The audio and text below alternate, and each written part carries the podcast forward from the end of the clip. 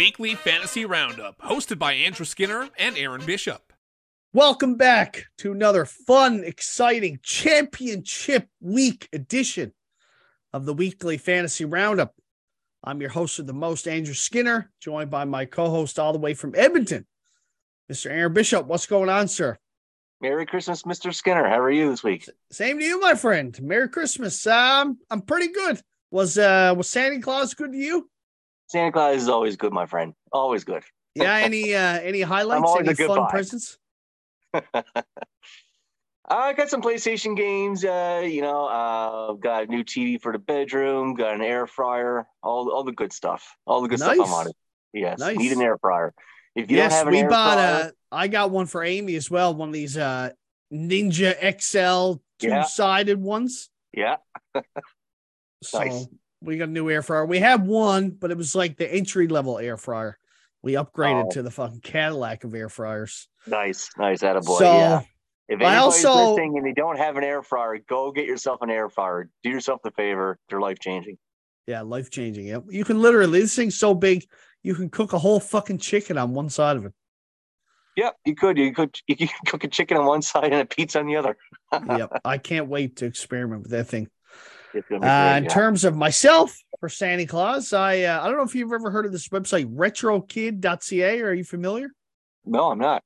So RetroKid just popped up. These two guys started a company, and they basically do merchandise from all the shows that our generation grew up watching. I'm wearing RetroKid hoodie, Mister Dress Up. Check nice. this thing out. It's got the full fucking back on it. Oh, cool. Got K C yeah. Finnegan, Mister Dress Up, the whole Exactly. Whole yeah, so nice. I've had this Mister Dress Up hoodie for some time, but Santa Claus brought me a RetroKid wardrobe, another Mister Dress Up hoodie, Reading Rainbow hoodie, Camp Caribou hoodie. Oh, Camp Caribou. Buddy, I got it all. I got it That's all. That's amazing. I get a head like a ping pong ball. Yes. I get a head like a ping pong ball. Yes. Our Caribou headgear is off, on, locked. Buddy, I fucking just thinking about it. So they've got a Boxing Week sale this week. I was saying like my wardrobe is now about fifty percent RetroKid gear. It's going to one hundred this week. Fuck yeah, that's awesome. Good for you, yeah. man. Yeah. So Santa Claus is good to me, but also the fantasy gods were good to me. I was on ever? here last week saying, please, please, fantasy gods, send me to at least one championship game, hoping for two championship games, but at least one. Don't shut me out in my semifinals matchups. Fantasy gods were listening. They didn't send me to one championship game. No, sir. Couldn't even send me to two fantasy games, or excuse me, two fantasy championship games. They had to send me to all three championship finals. That's oh, right. Your boy, the awesome. host with the most, going to the Halftime Heat finals for the second year in a row, the T B L C finals for the second time in four years, and the Guillotine League, Decapitation Nation. I made the final two. Now that one was a bit controversial. We're talking about Guillotine League coming up later in the show, but in any event, your boy, the host, is playing for three fantasy titles this upcoming week. Ass to ass to ass, the trifecta. Yeah. So I've done the math. If I were to lose all three, on top of the emotional devastation that would come with that, I would win six hundred twenty-five dollars. But if I happen to win all three, I'm looking at one thousand three hundred fifty dollars in prize money. That's not bad. That's pretty good payday after Pretty after good. Christmas. So I'm yeah. assume that I'm not going to win all three, but I'm assuming that I'm going to maybe win one or two. I'm not getting shut out. I, I, I can't emotionally cannot handle going in three finals and losing them all. So I'm going to assume there's one title coming my way, but I'm I'm hoping for two. So it's fair. T B L C fair. one will be nice. T B L C one is the most money. First place in T B L C is seven hundred bucks. Wow. Yep. And then we're looking at three hundred fifty in the Guillotine League and then three hundred in your league. So a lot of dough up for grabs in the next few days. And I will actually be in Boston when everything goes down. I'll literally be flying back from Boston as the Monday nighter between the Bengals and the Bills goes down. Most of my fates will be decided by then. So it's going to be tense times in another country for me. But yeah. Either way, I did it, man. Three fucking finals. Wow. What a roller coaster. Congratulations are in order. That's, that's quite the feat. Yeah. My goodness. Yeah. Well, I mean, come on. Like I said, the commissioner is not here to win. Okay. The commissioner here, commissioner's job is to run the league, make sure everything goes smoothly. So, and here I am in the finals for both of my leagues. Some would say it's rigged. I would say, uh-uh. I just know my shit, know what I'm doing. Started with nineteen teams in the Guillotine League, down to just two. I'm one of them. No Lego decapitation gifts for this guy. And in T B L C, very rare occurrence with myself and Steve Power meeting Steve in the finals. Power. Yep. One and two in the finals for only the second time in T B L C's twelve-year lustrous history. Wow. It is noteworthy that the last time this happened was back in twenty fifteen when Team Dinner won the first of his two consecutive titles. As the two seed, will the two seed repeat history? Hope so. I'm the two seed against Steve Power.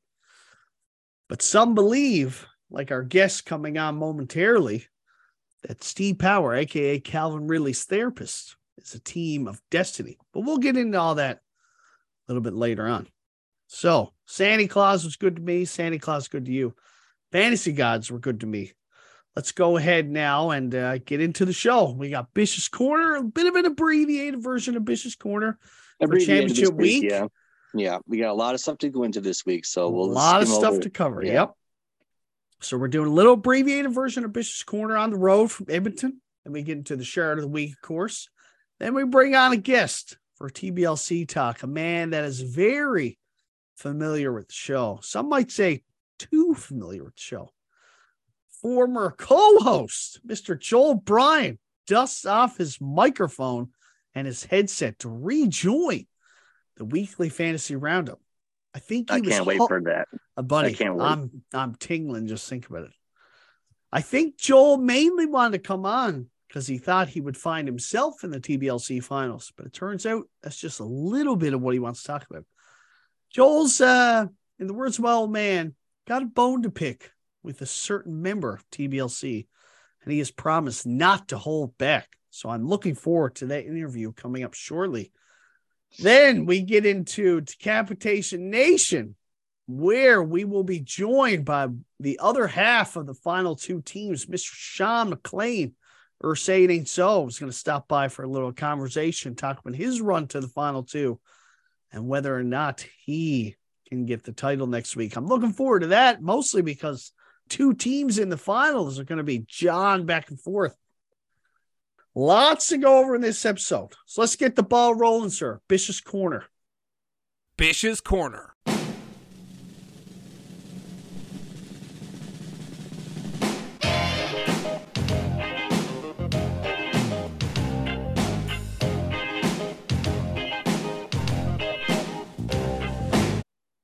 Here we go. Bishop's Corner. Um, not a whole lot of headlines this week as it was Christmas time, but um, we, I will bring up the Carlos Correa situation again. Holy fuck.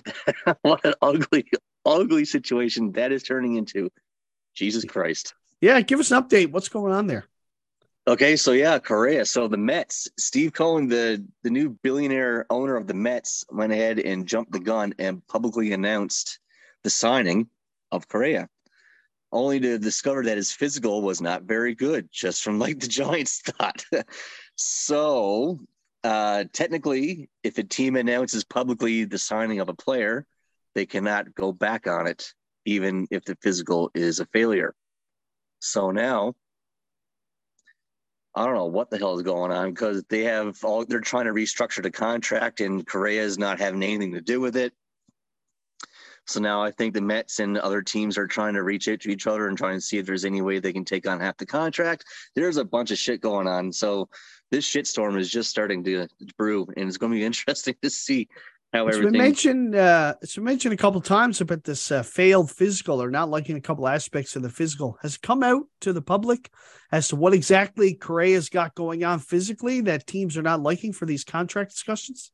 So apparently he had surgery back in two thousand fourteen on his right leg. He broke his leg, his fibula, and he had to have surgery on it.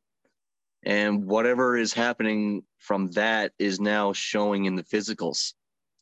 So, so he never did fully recover from surgery he had eight years ago? Or something is happening uh, from the result of the surgery now. Right. Right. So the Mets owner done fucked up by publicly announcing the signing. So they're basically stuck up with him now. Yeah. Wow. I want to see unless, the old sign and buyout immediately. He has some crazy motherfucking lawyer that can find some sort of loophole or something. Yeah. I don't know. Uh, the onus got to be on the Mets owner. He's got to know better than that, man. He's got to know He's the fucking know, rules, yeah. you know. There should have been some fucking red flags when he basically had to pan out ready sign with the Giants, and Giants were like, no bueno, your physical sucks. And the Mets are like, fuck it. I'm sure it's nothing. Come on over. Right? Like, I don't like, do it, your man. fucking due diligence, man. So stupid. Yeah, so fucking stupid. So the Mets are off to a great start. At least they got Verlander, you know. At least they got Verlander, yep. That's right. Still got Pete Alonso mashing, so they'll be all right, but still. That's uh, that's not good. It's a lot of money, too. It's a lot of money, yeah. And will affect their ability to put a championship caliber team on the field. So, well, yeah, um, that's it for headlines this week. Um, let's move on very quickly to Between the Pipes. A um, few close matchups this week. We'll start off with the Fantasy King and Lalim's Left Side, the first and second um, in the standings going at each other this week. John and Bernie end up tying five to five. So, like kissing your sister, as they say. Uh, two sticks, one puck, and the Nick Todd Chiefs. Two sticks came out with the victory, six to four. Scribby D and the Beaver Pelts defeated myself, Scissor Me, Daddy Bernie. Shocker. By score of five to four. Uh, on McLeod, and we have a double fisting this week. The first fisting on McLeod nine gets his first ever fisting in one of my leagues. Uh, Aaron Wold fisting Megan by a score of eight to two. And the Cove Canadians, Cam, fisting Nolan by a score of eight to one. In the standings, number one is John, number two is Bernie, number three is Joel, four is Cam, five is Nolan, six is Scribby D and the Beaver Pelts. I don't even know what his name is. I'm sorry. Uh, two Sticks, One Puck is number seven. That's Matt. Number eight, Scissor Me, Danny Bernie. That's me.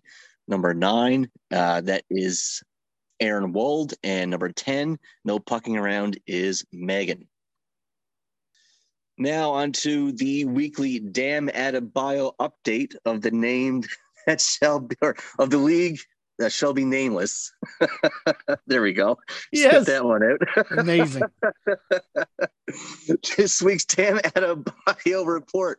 Damn Atta Bio defeated Big Daddy Pool by a score of nine to three. Yeah. And Damn right. Atta Bio. That's right. The boy, the bye. Damn Atta Bio moves all the way up to number seven. Wow. Can you believe this? I love Can it. Can you believe this? Started off it. number twelve. Did not know he was in the league for two weeks. And now he's all the way up to number seven. I fucking love it. Amazing. Amazing. You love to hear it. So, can we bring up what happened in Halftime Heat last week? Do you want to go through the gambling first, or do you want to do Halftime Heat first? Oh, I want to do Halftime Heat. You want to do Halftime Heat first? All right. Yes. Okay. I want to talk about your predictions and how you're doing so far in your solo Halftime Heat bracket. How's your bracket looking?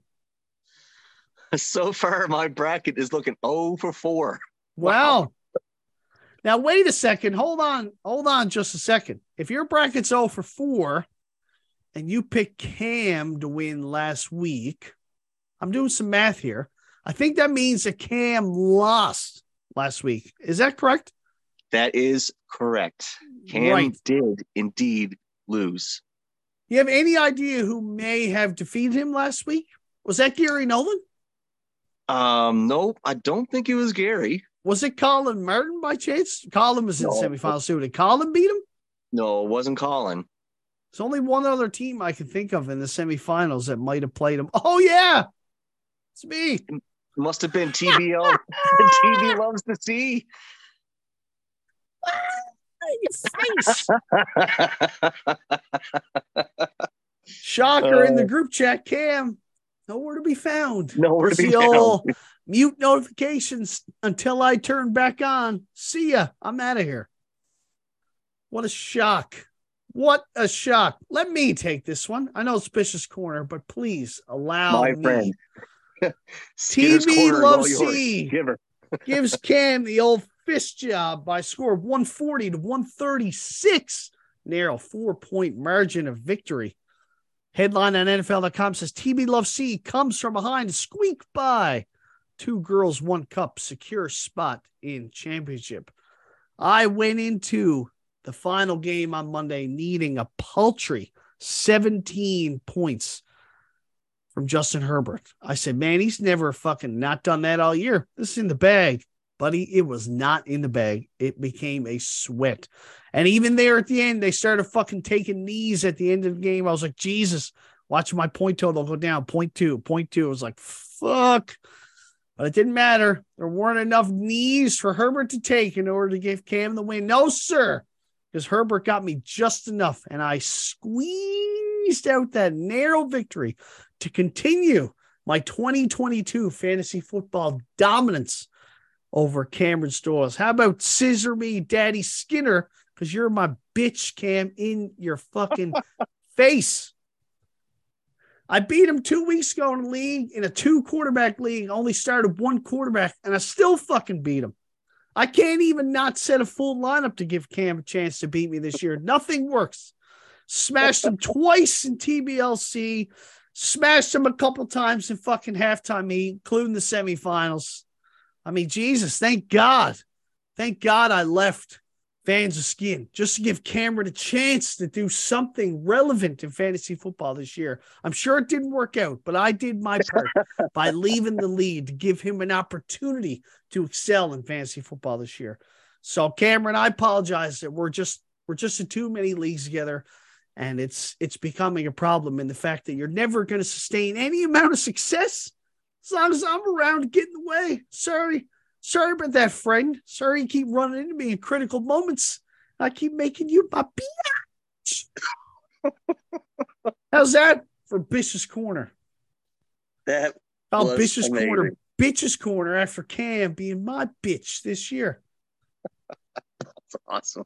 I love it. Good way. Good way to going to Halftime Heat. That was amazing. Yeah, I won by three point eight points, and I it was a fucking nail-biter. Yeah. And yeah, ironically, how's this for irony? Okay. Even in the group chat, the second that Herbert got me enough points to pass Cam, I must have dropped twenty celebration gifts in a row. Then he immediately throws a pick for minus two points to take me under Cam again. I was like, oh, my God. And then I needed more points to pass.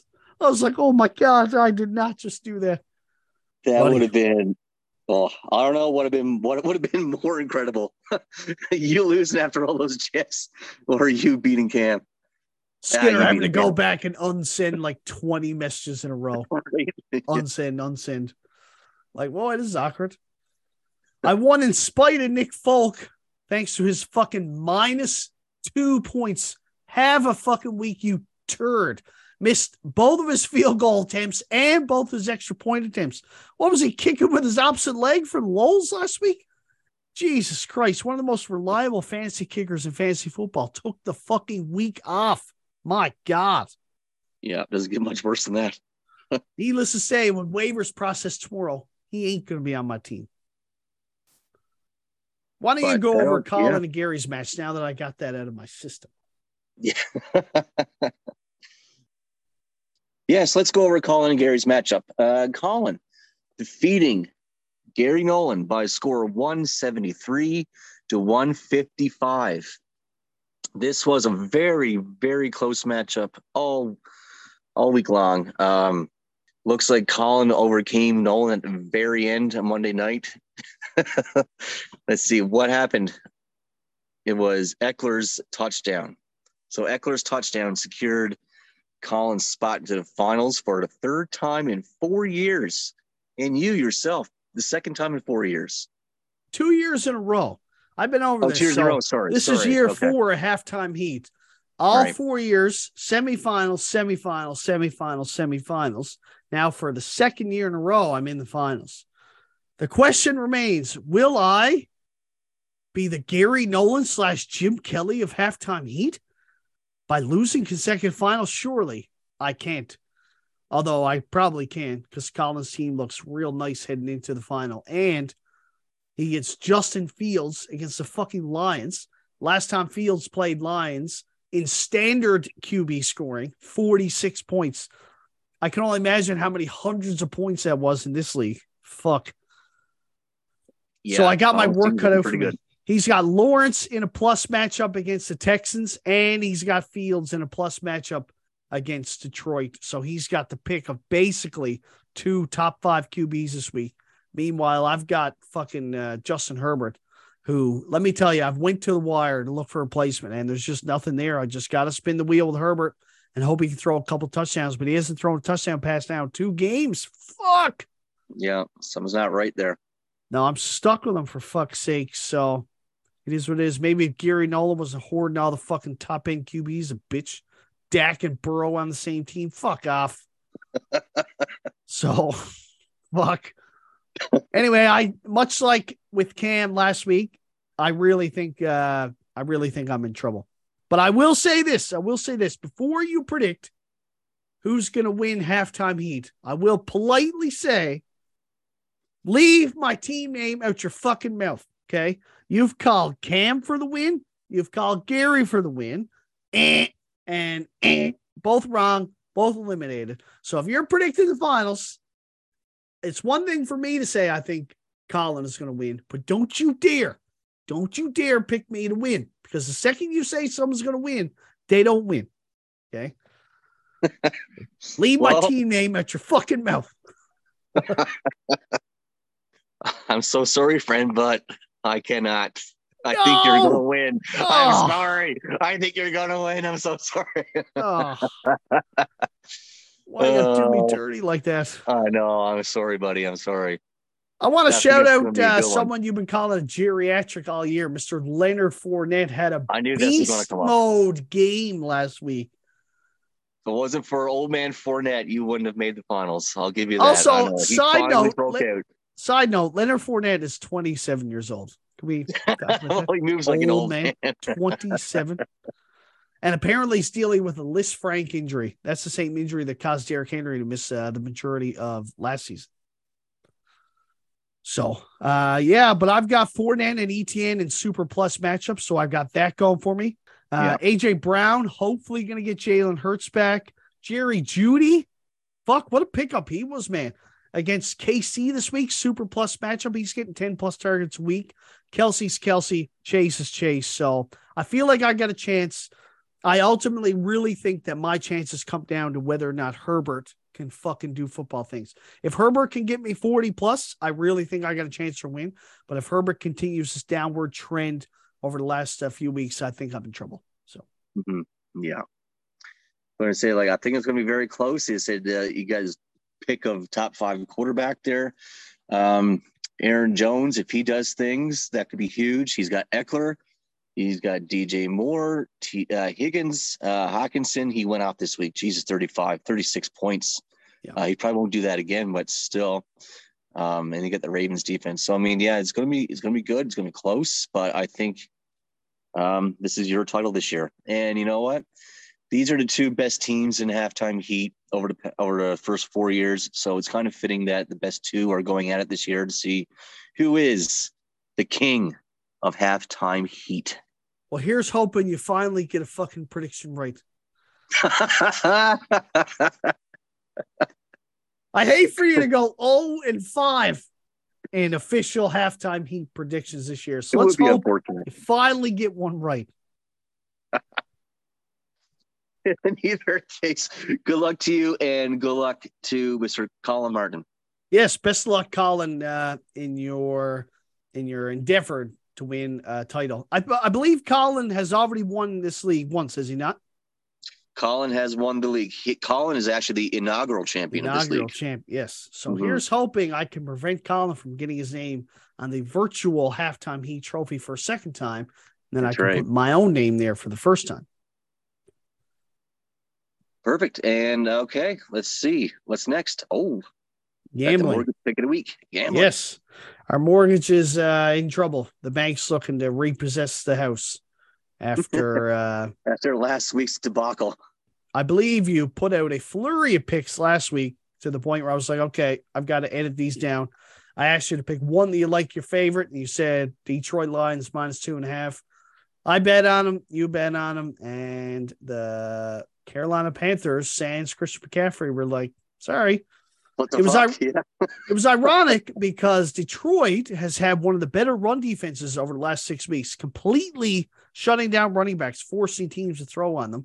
And both Deontay Foreman and Chuba Hubbard both went over one hundred twenty yards each. Jesus Christ. Yeah. Absolute shit show. Did not see that coming. So no, not at all. Like, what the fuck? I did manage to recover those lost funds when I hammered my boy Austin Eckler for an anytime touchdown yesterday. Oh, did you? Yes, nice. I did. Well, this week, fuck it. Um, I'm going to take the Carolina Panthers straight up over Tampa Bay Buccaneers. Wow. Fuck it. That I agree with. Is good. Now, that one, plus I mean, three and a half is good, but I mean, like straight up two point four out of my uh, Play Alberta app. I'll take that. I I'll like the that. Panthers plus three. I like that a lot. Yeah. I think the Panthers are going to win yeah. this game. Panthers control their destiny. This is the biggest game of the season for these two teams. Basically, whoever wins this game wins a division. The winner will be yeah. eight and eight. The loser will be uh, seven and nine. So. And the Panthers control their destiny. If the Panthers win this game, they win the division. If the Bucks yeah. win this game, I still think there are some paths for the Panthers to get in, but this is a huge game. So I'm in on the Panthers. I don't know about straight up, but I will take the Panthers plus three. So you heard it, yeah. heard it here, friends. Bet the mortgage pick of the week. Panthers plus three. Let's go. Boom. Are you bored as fuck? Is the wife nagging you? We haven't done shit since COVID. Ugh, can't we just go somewhere? Well, HeavAway has a solution for you. Our professional travel agents will help you plan and customize your perfect vacation. All-inclusive resorts, river and ocean cruises? You bet your ass we do it all. So I gotta ask you, do you have a dream or a wish? You better call Bish. Visit us at heave away dot com. All right, joining us now on the weekly fantasy roundup is a voice of a man you guys will know all too well. Former co-host, former T B L C champion, the man, the myth, the legend, Mister Joel Bryant. Just, just what, stop it. What's going on, friend? It's, it's not needed. Hey, you deserve an intro just like everyone else, don't you? No. No, I don't. No? No. How's it? Uh, how's it going? How was your fantasy football season? Not very good. No? No. Had some problems. I don't know if you've noticed. Yeah, I noticed a couple angry texts along the way. I believe the one, the most noteworthy text I got was uh, football is over. Oh, yeah. Football's done. Sorry, I'm just eating my lunch. It's all right. And I'm in that spot now where you keep getting all the, the notifications about matchup recap. These players are on waivers next week. This is fucking – every time I open my phone, I'm like, fuck off. It is noteworthy that despite your semifinal loss last week, you are still playing for third-place money, which is one hundred bucks, and you're buying back. So you can you at least have the opportunity to free roll this past season. I don't give a fuck about that. Is it a hundred bucks and you're buying back, or is it a hundred? No, no, no, a hundred dollars. But that's what you paid to play. A uh, hundred. I don't care about that. Whoop de doo. Whoop whoopity doo. You care it's about not the worth trophy? Enduring the struggle anymore for a hundred dollars. So are you I'll saying? Just, I'll set my lineup. Don't worry about that. But you can make waiver claims too, friend. There are players out there. Your team does not get locked when you're playing for cash. I already had my team largely the way that I wanted it to, with all playoff weeks in mind. So I don't, don't think I need any waiver matchups, assuming nobody got hurt, or waiver pickups. Yeah. Well, you'll have your hands full of Mister Shaun MacLean. He put up a very healthy score last week, one that would have been good enough to beat you. So, well, I mean, clearly my team's good for somewhere between one hundred and two hundred. So very, very broad spectrum. Who knows what you're getting? I can't wait for your team to score like two hundred sixty-two points next week. Just absolutely obliterate everything. You know it's going to happen. I know. Yeah, I'm going to put up high score next week. I'm going to be able to sit back and know that I would have throttled you, and it won't make a difference. So I'm going to be completely honest with you. I don't know if you heard this from me before, but I don't like fantasy football. I fucking hate it. And I'm I'm not just saying that as like somebody who's on tilt. The the reality is, while I've been saying that for the last three years, I have grown to not enjoy it at all. I didn't want to do it this year. I did it. It went just as badly as I expected it to go. And now I like, I got to change something up. I don't fucking enjoy it anymore. It makes me grouchy. Nobody likes me when I'm grouchy. Time to do something different. Now, knowing that you were coming on, I went back and re-listened to our bonus episode when we covered the draft. Mm-hmm. There was a particular moment in time when I revealed you before everyone else came on. I said, hey, friend, just let you know, I don't plan on taking a running back at four. And you went, really? And then when I said I planned on taking Jay Jefferson, you laid down your headset and you went, fuck. You know what? You went, I fucking hate fantasy football. Yeah, I... And that was September. Seems nothing's changed. And fittingly enough, I spent the entire season trying to chase down some solutions at wide receiver, and I never really did get it figured out. Well, if it's any solace, you were bang on about Jay Jefferson, who was the wide receiver one on my mm-hmm. team in the finals. And I did manage to get my hands on two fairly good receivers. Yeah, Devontae and, and, and Chase. Both of them yep. were useless when it counted. So uh, Chase had an okay game last week, nineteen points, but Devontae Adams is basically dead. Turns out Derek Carr is a bag of dicks out there. So Chase only had, I think, thirteen points last oh, week. Was it thirteen? I thought it was nineteen. It was thirteen, I yeah. mean, being a well-established podcast host like yourself, I would expect you've already done that research and would know that. Sorry, I'm too busy focusing on the uh, finals next week. Did I say finals? I meant finals as in one, two, three finals. Finals. Well, good. I'm glad it's working out for you. Bishop, how you doing? My teams are all in the fucking shitters, man. Every single league, I think I'm in like second last to last place or something. It's fucking terrible. But one thing I do want to say, though, right off the hop, I want to say I really loved – I don't know if you've been listening to the podcast or not. You probably haven't. That's fine. No. But no, didn't think so. But I love the trades that you did at the end of the season. Um, I think going for Chase, getting Adams up, man, I uh, fucking C M C. I think you did everything right, man. Like, I love those trades, and it just didn't work out for you in the end. But I, I thought you did everything that you possibly could, and just the way the, the dice rolled this year. That is the thing that I've absolutely grown to detest about fantasy football over the years, is that you, you seem to be so much more luck reliant in football than you are on anything else. You sure. can do everything right all you want. At the end of the day, you just fucking throw it in the air and hope it lands. Yeah, I'm, I'm process, more of a, a logical type person where I enjoy like building the best team that I can. And I, I fucking hate that at football. It largely doesn't matter. Mm-hmm. That ironically, well, not ironically, that at the end of the day, like you can have the best team on paper. It's going to come down to matchups, mm-hmm. weather, you know, who's, who's covering who, you know, there's a myriad of factors in football. Whereas fantasy baseball, which you tend to enjoy more and have more success in, mm-hmm. weather is largely not a factor. If the weather is shit, they'll fucking postpone the game. That's it. You know, there's no matchups. You don't have to worry about uh, Bryce Harper being covered in the outfield by the top cornerback for the fucking Seattle Mariners. That shit don't happen.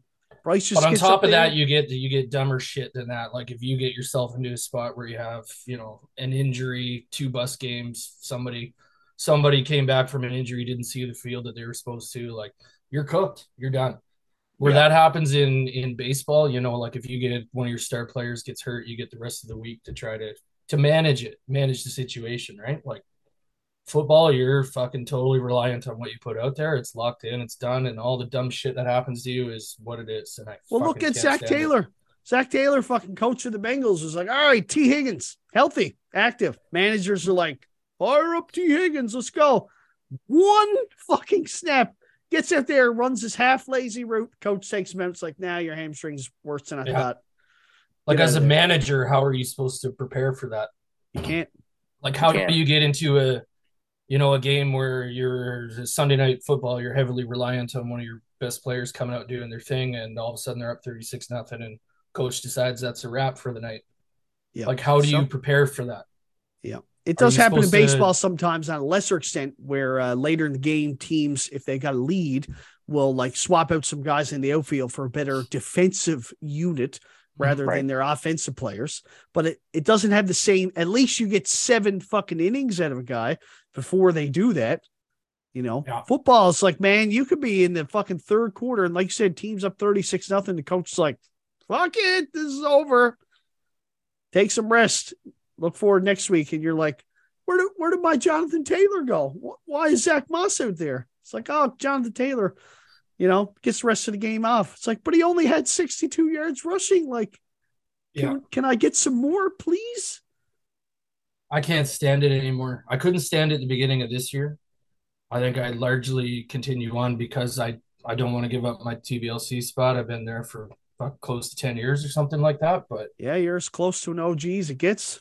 This uh, this offseason, I really need to think about what needs to be done differently because I fucking cannot stand it anymore. I hate it. Yeah, I, I've been where you are. Like, the tilt is real in fantasy football. I don't. You go through it every year, like when your fantasy baseball season mm-hmm. ends, you have a moment, you're like, oh, it sucks. But the tilt is magnified that much more.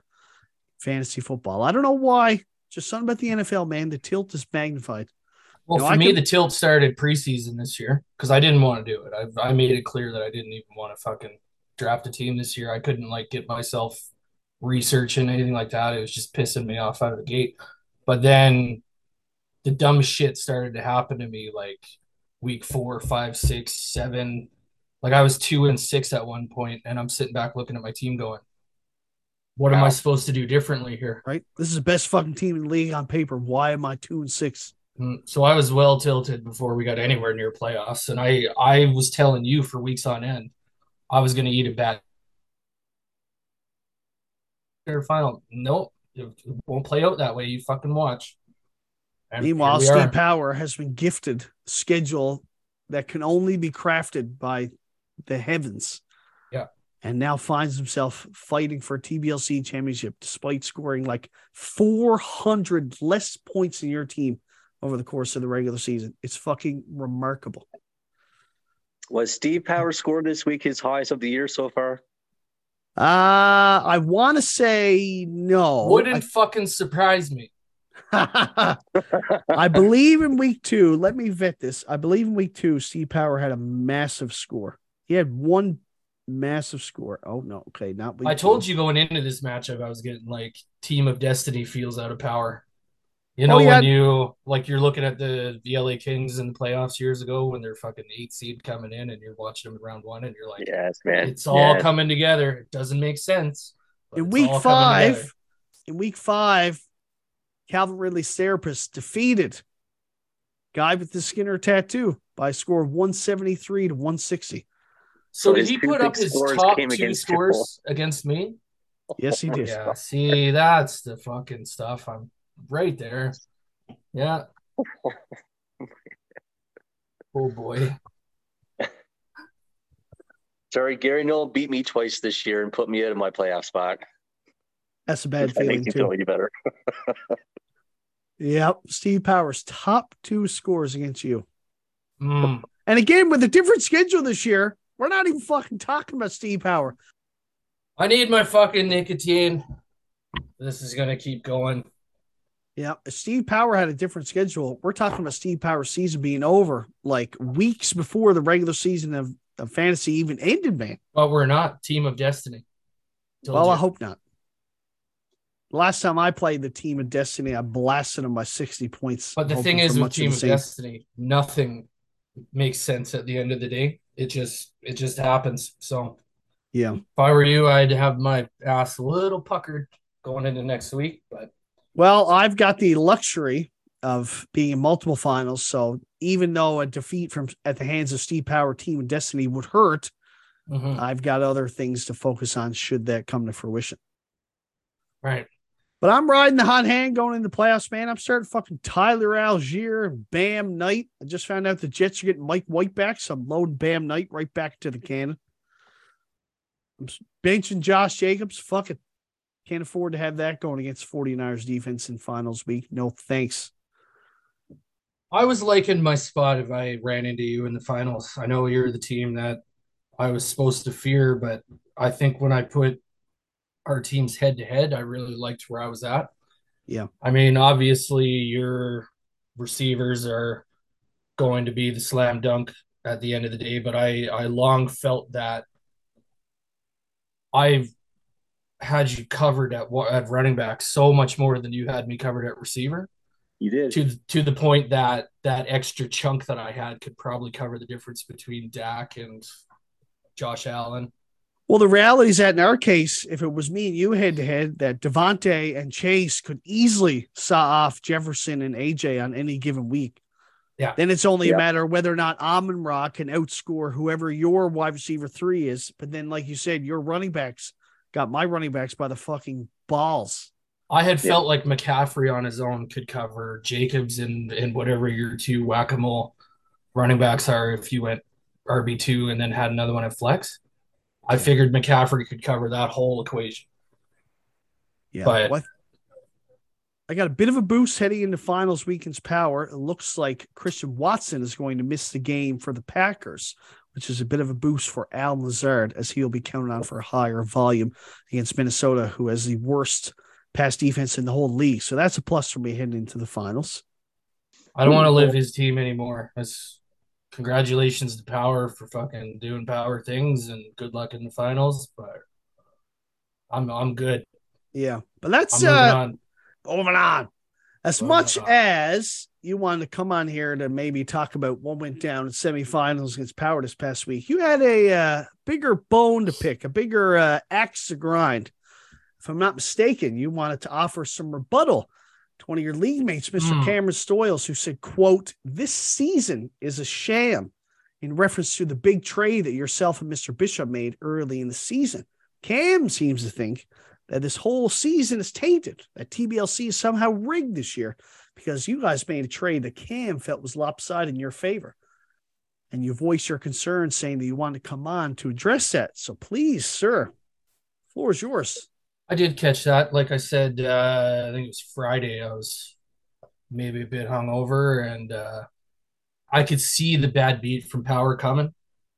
So I was like, ah, let's fucking dabble into this podcast thing, because I know there's going to be predictions in there, and these guys will say that I should throttle Power, and that'll make me feel better when I don't, because I'll be like, huh, at least I wasn't the only one who thought I should win, right? I did have the the benefit of catching that statement, and honestly, when I talked to you, I was kind of hoping you were going to tell me that was a joke, because I don't know how anybody could genuinely think that's real. But not a joke. But you're saying that it wasn't, like, that was a real thing. That that was a real thing. Okay, so in my opinion, my humble opinion, if you can honestly look at that trade and you can look at my season the way that it played out and think that it tainted the season, you're the fucking taint. Okay. Straight up. I don't even know how that could be a thing. Like, yes, I get... Okay, there was two different levels to that thing. There was the trade, there was the situation. Those were two very different things. If you want to talk about the trade, that trade fucked me in so many different ways, it's crazy. It obviously didn't work out for Bishop either. Sorry that I didn't. I You know, whether people view it as lopsided or not, I didn't make a trade to try to sink anybody else's season. The reality is I took an injured Taylor right out of the gate, and then I sat on him for, what, three weeks? Just at to least. have him play and get hurt again. Mm-hmm. I kind of banked on the idea that Debo would pop a bit. He popped in that Monday night matchup right when I got him. Where'd he go after that? Same with Fournette. He died. Three weeks later, four weeks later, I ended up in a spot where – I had to trade. I literally had to put Tyreek Hill with Jonathan Taylor and Debo to be able to trade him for a Devontae Adams and a busted Ja'Marr Chase.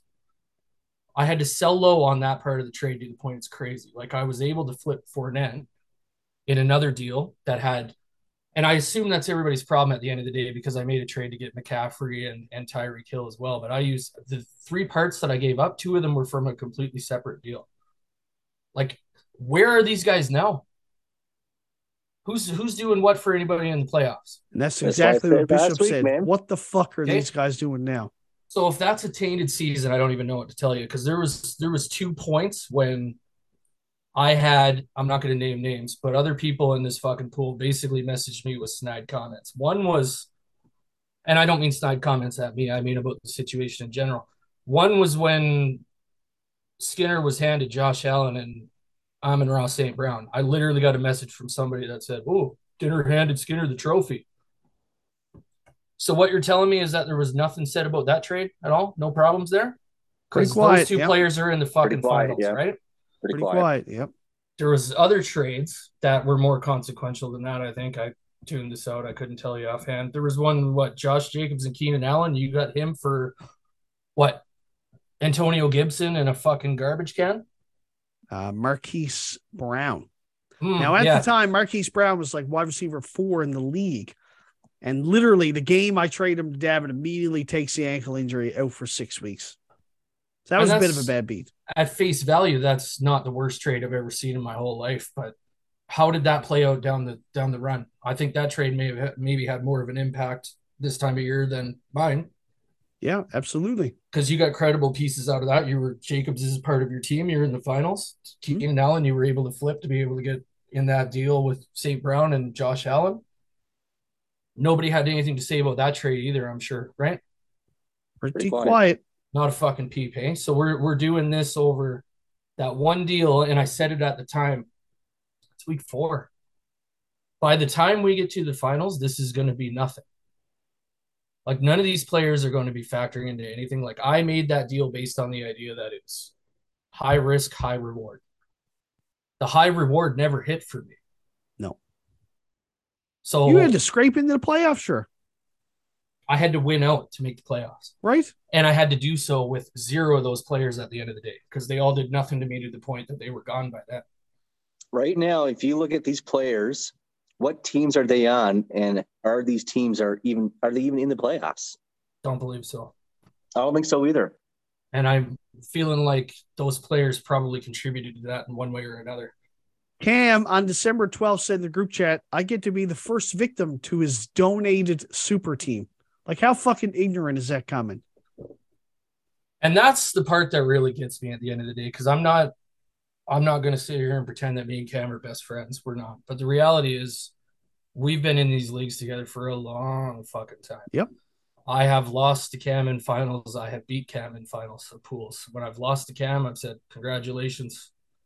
To... To have this turn that way and to be like that about it is is honestly a little surprising to me, and I think it's pretty fucking backhanded at the end of the day. I don't know what I did that got him pissed off. Maybe it was the the idea about the the comment about the poll that day that it all went south. I told you after I, I literally didn't even know who made the poll. I didn't fucking yeah. care. It, it wasn't was the point. It wasn't the point that it was coming from somebody. The point was the poll itself. I didn't give a fuck who it came from. I want to say one thing right now. It was I wasn't even that upset about the poll itself. It was when I somebody put in um, for me to be banished. That's that's the one that that hurt. So yeah. that's why I left the league after that. Was it say? Oh yeah, yeah. But Cam yeah. said it started when Cam was like, "Should Bishop had to pay everyone's league fees?" Like, come on. Yeah. Yeah, no, that, that was pretty shitty too, but yeah, it was it was the banished one that really like, okay, fine, I'll just fucking leave. That's how everybody feels.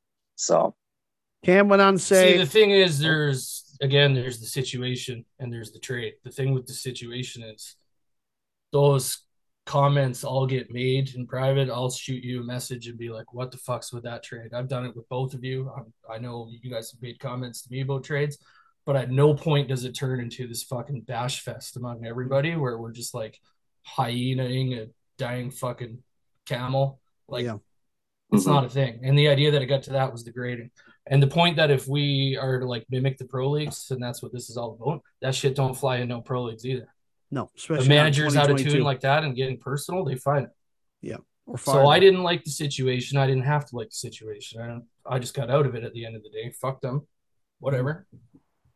The trade itself, the idea that we're still talking about this is just fucking mind-blowing to me. Like, Cam was the original guy that you used to send me screenshots and messages and, and of offers that he made and be like, Cam, just he's not happy unless he can fucking drive his whole arm up your ass in a deal. Right. He Cam's admitted that, man. Cam's admitted this. Cam yeah. says flat out, like, I'm not, when I make a trade, I'm not looking to improve your team. I'm looking to improve my team, which is fair, but there has to be some merit. There's, you know, you can't just give yeah. up your waiver fodder for my good players and hope that I accept because, quote, you don't want to make my team bitter. Like, that's not how trades work. You got to give and take. To me, uh, any kind of fantasy football trade that any of us can make in this league is you can, you can flay any one of them if you want, but it's all personal opinion at the end of the day. Like, what, especially in football, what is, what is a thing in week four is not going to be a thing in week sixteen. No. And if we're going to do this over every trade that's made in week four, like, what the fuck are we doing? Yeah. What are we doing? Yeah. And that's exactly how it played out. I I was keeping count at one point. I think there was three weeks in a row where I had less out of those three players than I would have had out of Nick Chubb, yeah. let alone the other roster spots that I used. Right. I just saw his comments. His comments just so out of tune, man. Like, for him to say you're a donated super team, like, none of those players are still on your team. No. You know? And I had that's to just... take a dive on some of those players just to fucking move on from them, okay? Right. I picked up Walker for the eighty-four dollars or whatever. That was amazing. Don't fucking cry to me because you didn't want to go to eighty-five, people. I don't want to hear it. You had yep. your opportunity and you didn't. Yep. And that was always the thing with the, that was always the thing with the, the trade with me and Bishop too. In my, my my mind, one of the things with fantasy football trades is that if you can't say, wow, why didn't he take my offer? You got nothing to fucking say here at all. No. Where was your offer? Yeah, exactly. If mine yeah. if mine was so bad and this was so easy to beat, where the fuck was your offer? I said three times in that group chat I wanted to get rid of Taylor. Three times. And you're the only person in the whole fucking league to get back to me with an offer. Now, I really wish that I took your original offer in week, I think it was two or three, when you offered me Eckler. Oh, my God. What a – yeah. Yeah. He offered me Eckler. Um, do you remember what, what that offer was, Joel? I don't, but I know it had Eckler in it. I was open yeah. to moving Eckler then, but this was right before the same group of people was telling me I was fucking stupid for trading Eckler. So there you go. Where are we at? Yeah. Mm-hmm. I just, but the that's thing the thing, the thing, the reason Bishop came to me in the end with that deal and why it happened is because I had been firmly up Bishop's ass since week one about Taylor. He had, yeah. And when, when it came time for Bishop to be like, I want off the Taylor train, he knew, he knew where to go. Yep.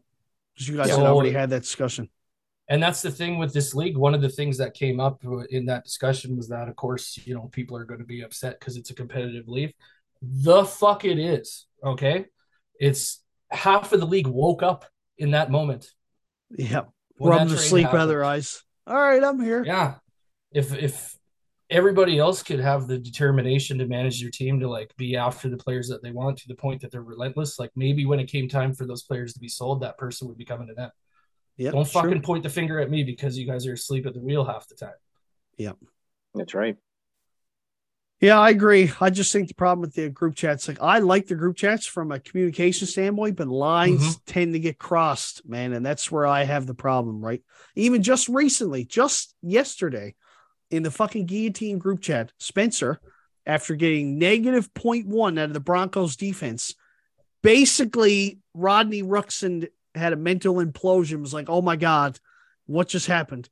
I need to pivot and I need to make a high upside pivot. He had Keenan Allen in his flex ready to go Monday. He said, I can't, I can't wait. I'm on tilt. I can't wait. Drops Keenan Allen Ooh. for Mike Evans, for Mike Evans. Ooh. And and Spence wrote in the group chat, like, oh, my God, I can't do it. All right, I I, I need this right now. I need Mike Evans. I can't wait for Keenan tomorrow. I'm pivoting. Here we go. And Justin Justin Kennedy, who's been eliminated for fucking thirteen weeks, chimes in the group chat and goes, Godwin's a way better play than Evans. It's like, buddy, shut oh the fuck God. up. You are not in the fucking pool Why would you say that unless you're purposely trying to taint my ability to win or Sean's ability to win? Like, you cannot say shit like that. There's only three people that can comment on who he's picking up: me and Sean and Spencer. That's it.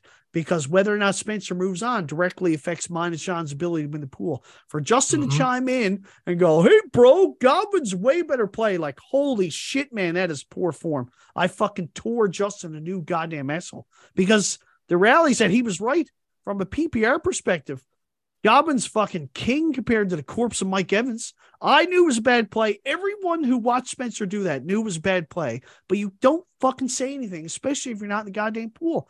Yeah. Lines were crossed, just like with your trade with Bishop, man. Like, everyone's going to have their opinion. You know, you're a polarizing figure. I'm a polarizing figure. Bishop's a polarizing p- figure. Yeah. So people are going to have their opinions. But when you go to the point where it's like, "Hey guys, let's make Aaron Bishop pay all our league fees this year," and put up a poll, and then talk about banishing someone from the pool, and then, "Oh, well, good luck to Joel's super donated team that Bishop gave him three months ago." Like, give me a fucking break, man. There's got to yeah. be lines. It's a matter of respect at the end of the day. And yeah. I think this year showed that there's respect lacking on a lot of levels. And yeah, I can run my mouth with the best of them, and that's just fine. But the difference for me in that situation in general, which I'm not sure everybody got, and what typically goes on, is that when the person at the receiving end is actively expressing that they're not fucking liking it and it's still going, that's a problem, because respect has to take the front seat at the end of the day. If we're all going to do this as a group, we've all been in it for years and years and years. When somebody is actively saying that they're not fucking enjoying this, that's time to have respect come back and shut it down. Yeah.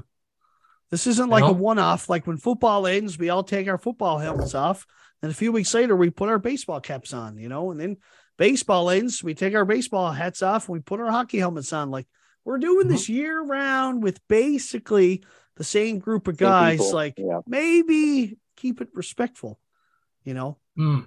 And that I'm, was something that came out of it that I wasn't a fucking fan of at all, is that basically when I said as much, it uh, instantaneously became a matter of things that I may have said eight, ten years ago that aren't related to this whatsoever.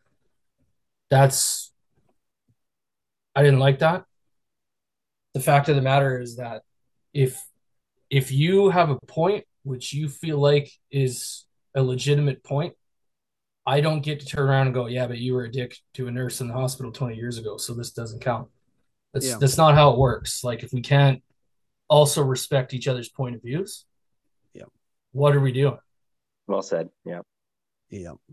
For Cam, and the just... idea that it was immediately flung in my face—that's when I was like, "Okay, I don't need this shit, guys." Like, I straight up, like, I was at a point in my life where I'm incredibly, incredibly busy. I still am. Like, I was making a switch to a new employer. I was dealing with a lot of shit in my house. I don't need that fucking group chat going off fifty-seven times a day. Like, I can run my teams. You guys can run your teams with me in a group chat or not. Like, the world goes on. Yeah. It's not a matter of a group chat. And if somebody makes a point to say that this situation is not good and it should stop, and the response is for everything to be flung in their face, fuck all you. Each and every one of you with a fucking mouth. I don't need that shit. Fuck all of you. I don't care. Yep, I hear you, man. We're just here to play fantasy and have fun. We're not here to fucking take personal yeah. shots at anyone or attack people over a trade that we feel is lopsided. Again, everyone's going to have opinions. I want people to have opinions, because really the more people that have an opinion, the more people that are engaged in the league and care for what goes on in the league. So that's great. But when lines are crossed, when we're making polls about whether or not somebody should pay the whole league fees because he just donated the trophy to someone, you yep. know, and then Cam's bringing up, like, "I searched the word in the group chat and Joel, Joel, Joel, Joel from years ago." Like, I mean, what are we doing here, man? And cool. If that's an issue, let's talk about it at the time. Yeah. Have I ever been the type to, to for you to say something and maybe like, "No, I don't care. I don't care." Like, if you have something that you think I've done wrong, I tend to, like, I'm sure I'll have something to say about it in the end, but I'm going to hear you out. Yeah. That's who I am. That's right. You get what you give. Yeah. So, so day, I'm blown away that this is still a thing. And I don't, I'm shocked. I don't know how Cam can feel the way that Cam feels. Like I've been, I've been in his D F S group, fucking literally donating my Canadian dollars to him every week ever since. I've, I've been filling that dude's pockets with cash all football season. What's, what's the problem? Yeah. Okay?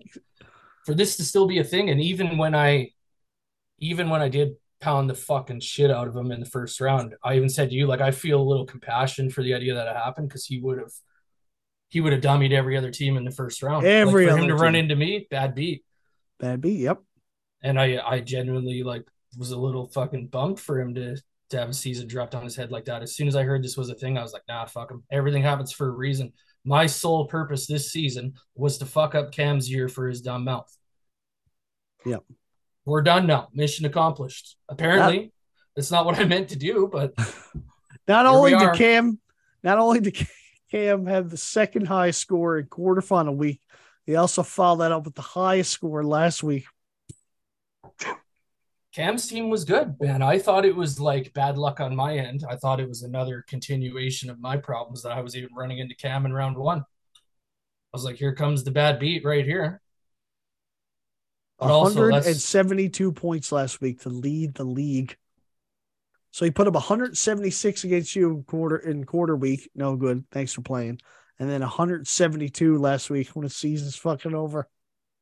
You're going to blame a trade that happened in week four that's like six fucking branches down the trade tree. Exactly. Your season going wrong. Pardon me. Right. If you're trying like, to track. Respecting that. And yeah. Meanwhile, we're going to be another Bulls fucking getting George Kittle for a bag of peanuts. Like. Yep. George Kittle for David Njoku from his partner at the okay. time. Currently, not sure. I guess that's what we're doing. We're yep. we're making gains in one pool off of it and making reaches in another just to fucking slam people for no reason whatsoever. That is the Cam cool. way, as I've come to realize. Cam is right there to chirp. But when it comes to when he's winning, rather, or when he feels like he's got the upper hand, but when Cam is losing, it's fucking notifications off. Group chat does not exist. Completely checking out. No good game. I cannot remember the last time Cam said, good game, nice win. I cannot fucking tell you the last time he said that, buddy. He checks out entirely when he loses. I don't have anything bad to say about Cam. I'm not I'm not here to fucking shred Cam the person or shit all over him or say he's been a cunt for years. That's not what it's about. But I'm perhaps feeling like there was a little bit of mutual respect over the last maybe fifteen years we've been in these pools. And when push comes to shove, that's apparently not a thing. So, yeah. All right. All but right. I also feel like a lot of those things needed to be said about the situation in general for it to get some nails in the coffin and move on. Because get some closure, yeah, for sure. The idea that this was brought up in week fifteen, sixteen, whatever it was, just fucking blew my mind. Like, are we yeah. serious? I was shocked, too, when I saw so, the comments.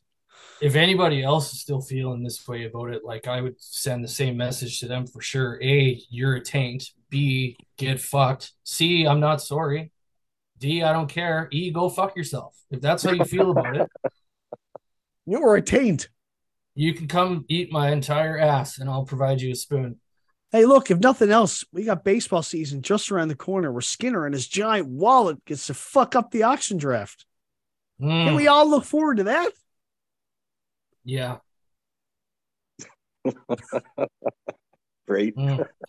It would be nice to see a little more respect-focused angles in these leagues at the end of the day. Like, yeah, chirp, chirp, chirp. But if somebody else is clearly not enjoying it, maybe let's just not do the chirp, chirp, chirp. And let's not fucking team smash each other and trash each other and everything fucking else. But also, you do whatever you want. I don't need to be in those group chats. That's right. Not my, not my pig, not my farm. I don't fucking care. Let's uh, let's end this on a good note. You and I have spoken before you came on, and you were talking a little bit about your Christmas. And I said these stories are sounding pretty fucking legendary. Save it for the podcast. So I gotta ask you, friend, how was your Christmas?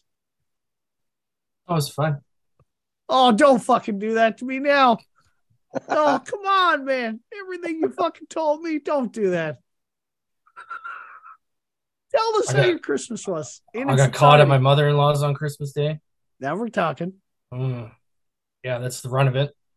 No, literally, other than that, I did, got nothing got drunk, sat at home, Aww. ate a lot of shitty food. I got to go back to work tomorrow. Me too. So I hear that. Took the kids over to Osama bin Grandma's. Yes, and, Osama uh, bin Grandma. Ate her fucking turkey, which is apparently drier than her personality. And she's like, it's time. She's like, where are you guys leaving? And I'm like, I think my kids got food poisoning. Fucking psycho. What was the safe word? Pineapple? Pineapple, yeah. We had pineapple for a safe word. And I kept asking Nikki if we had like any kind of canned pineapple at home or something like that. And she's like, I don't think so. We'll get some at the store later. I'm like, we literally fucking, this was your idea. This was your fucking idea. Are you just playing dumb now or are you not getting it? Like, what's happening? Yeah. Uh, need a new safe word, apparently. Oh, fuck. Pineapple. Fucking pineapple. She's like, I'm not hungry. Yeah. I even, my nephew was sat on the couch beside me, and after the fourth time, I looked at him, and I was like, this is our, this is our safe word. And he's like, yeah, I picked that up. I figured that he, out. He yeah. got it. He doesn't live in the house, and he got it. Kids are like, kids are like, Mom, you said pineapple. She's like, I know. They're on sale. Giant tiger. God damn it. Oh, fuck. You had me in tears when you mentioned Osama bin Grandma the other day. Mm. I said, I can't wait to hear about this on the podcast. Oh, fuck. Mother-in-law thing, am I right? Yeah. I don't have any safe words of mine, man. I'm blessed. Mine is the fucking greatest human ever made. She comes here during Christmas, laundry every day, makes our bed every day, cooks, cleans every fucking day. I managed to get out of Christmas with my own family, which was good. Nice. I mean, my, my mother Got lives him. on the other side of the country, so that's not an issue. But like my cousin, my aunts, their wives and stuff, we go there every year. Every year it's a shit show. I usually just get drunk to numb the pain and then go home. This year they were like, it was Christmas Eve morning and I'm getting phone calls. You're coming, right? I'm like, no, I'm not. Why not? Because I don't fucking want to. Like, I'm not even going to make up an excuse here. I just, I don't want to. So I'm not going to. That's good. I tried to host a poker game on Tibbs Eve, and man, the excuses I got were good. My buddy topped it off by saying, oh, Skinner, I'd love to, but I just had a bad feed of Smitty's, and I don't think I'm going to be able to come over. I said, didn't you just tell me you're at the bar playing pool and you're waiting for somebody to pick you up? He said, yeah, I'm feeling I'm feeling good enough to be out at the bar playing pool, but I'm not good enough to come over to your place to play cards. I'm like. Were Justin Kennedy's kids sick again? Yeah, apparently. That was the big one, right? Apparently, right? Loved one of my buddies said Ab says good. tooth or something. I'm like, buddy, just save me the bullshit. Like, are we not at the age when we can just simply say, no, nah, man, I'm not into that. I don't want to come over. Just tell me like yeah. it is. Fucking hell. I'll tell you. Like yeah. I told you for weeks, I didn't want to listen to your podcast. I appreciate you not listening. No, that's uh, not true. I, w- I wish you would listen. It's a really high quality product. I'm sure you guys have done great. Don't get me wrong. I said from day one, Bishop was a was a very good selection. I'm sure you do awesome at it. Uh, it's not you, it's me. Other other than being down a few mortgage payments, you'd really enjoy this show. Yeah. a lot of a lot of betting. The bet the mortgage pick of the week. Last week it was the Detroit Lions minus two and a half. Oh, there goes the mortgage for that month. Yeah. Whoops. Okay. Explain that to me. Are you paying that to him? No, no, no. It's just my, my gambling picks are just for shits and giggles. I'll say, hey, if you guys want to gamble, here's my pick of the week. Just for listeners. But Skinner usually does uh, bet on my picks that I choose. So yeah. So I'm out a few There's mortgage that. payments too. Well, he was sending me screenshots of all your big wins, and then they suddenly went very cold. Very cold, yeah. They didn't stop coming in anymore, so there was no context to that. It was just yeah, yeah. Oh, uh, my kids are sick, so I've been able to send them. Ah, there you, you go. You know how yeah. it is. Sorry to hear. I think in the last twenty-four hours, you sent me probably eleven things that were football related, and eventually, I was just like, I don't fucking care. Yep. Oh, like Decap uh, finals check mark. T B L C yeah. finals check mark. Fucking halftime heat final. I don't care. Joel sends me a gift and goes, that is great. Like, I don't give a fuck. Fuck off. Leave me alone. Every year when football's finally done, I'm just ready to never watch another football game ever again. Baseball, I don't I don't get that feeling for some reason.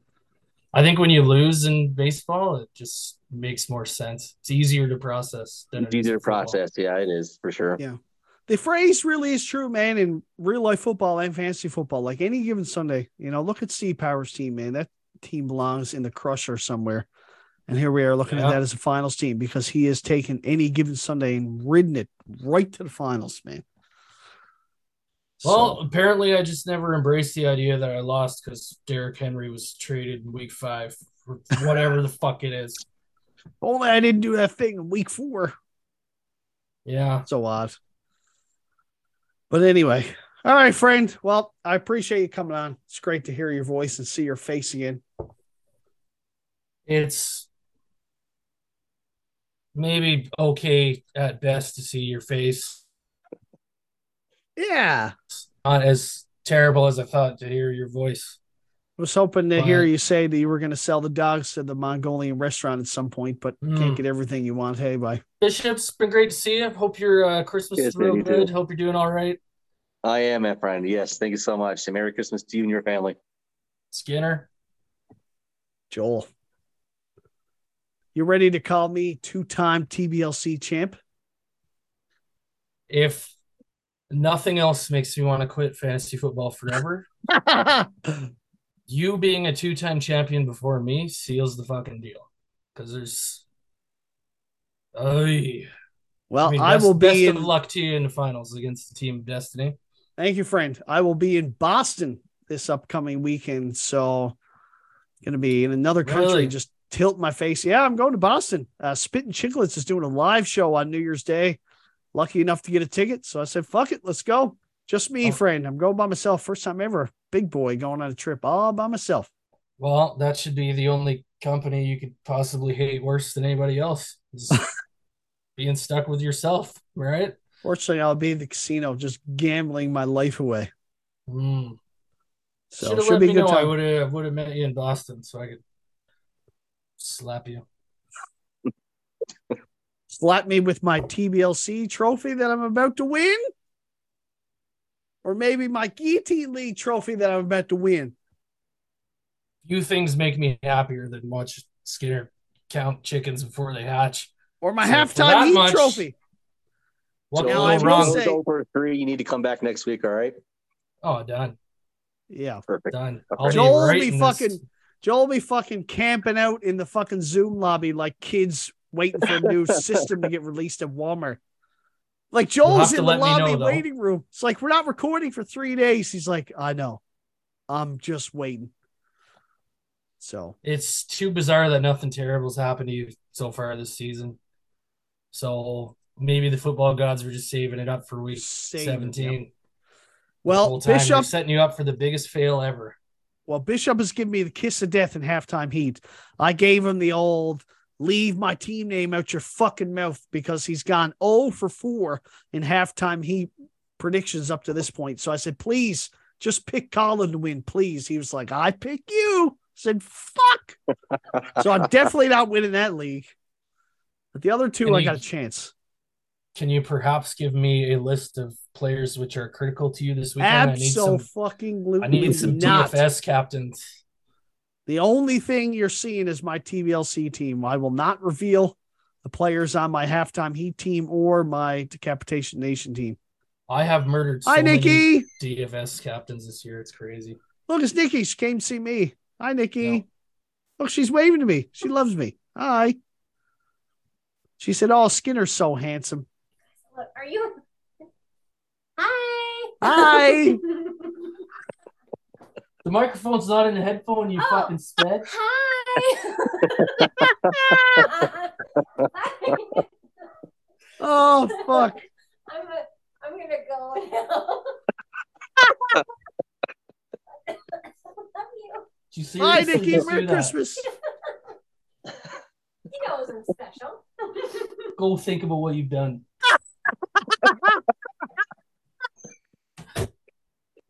Holy fuck. I love it. Wow. I love it. So That's, that made my Christmas right there. She loves me. I good gave her I live very, all the way, good, very I live all the way in Newfoundland. I gave her a very proficient Joel Wiener in this morning, so she might be missing a few brain cells as a result. Joel Wienering.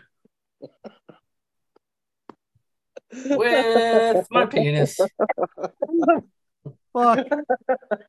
Oh, God. What a great way to end this. All right, friends. Thanks for coming on. Best of luck in your fantasy sports endeavors in the future. Just, yeah. just remember that as bad and painful as your fantasy football season was, baseball is just around the corner. And you Can't like wait. baseball. I do like baseball. Yeah. So I got let's... a few months to think about how to get my head back in the saddle, put this shit behind me, move on. There you go. I hope that we are all able to get whatever the fuck it was we need to stop dwelling on trades in week four at this point. That'd be great if we could all just move on with our lives. Yeah. I'm going to move on to the goal. tune of multiple championships. Very good. Again, sure. I can't see how this could possibly go wrong for you. Possibly go wrong. Hmm. Buddy, you don't have to worry about it, because if I lose all three of these finals, there's no fucking seventh inning stretch coming up. It's all over. Me and my budget are going to be out of the league. I don't believe you. I mean, let's hope I get at least one championship so we don't have to worry about this. That's not what I'm hoping for, but you take from this whatever it is you need. Well, I'm all I'm, about the people. I. It's nice to know that my My friend Joel is behind me, cheering for me to win these titles. That, that's what I'm hanging on to. You're cheering for me, right? Surely you're not cheering for Colin. I mean, Colin, come on. I know you better than that. The king of lame dad jokes. You cannot be cheering for Colin. It's not physically, it's not in your D N A to cheer for Colin. I'm certain of that. After all, I'm going to take myself out of the equation. You're cheering for me in at least one league. You tell yourself whatever it is that you need to be able to get something from this, which will benefit yourself. I will. I will. On that note, okay. Have a safe and happy new year, friend. Glad your Christmas went as well as it could. Yeah, you guys too. Enjoy your whatever's happening with football. And, uh, best of luck hey. with all that. Hey, the Jags are going to win the division. There's that. The playoff-bound Jacksonville Jaguars. Don't care. You never thought you'd say that sentence for like the next ten years, did you? Don't care. No. And there you have it, you friends. Me, Joel. Joel Bryant, dead on the inside. Okay, I'm going for a nap. So enjoy your nap. Good luck recovering out. from your wienering. Um. From giving the wienering, you dumbass. Yeah, well, you're still part of the wienering. You knew what I fucking meant. Okay, you're going to hurt yourself. I'm going for a nap. All right, see you, friend. See All right, you man, take it easy. You too.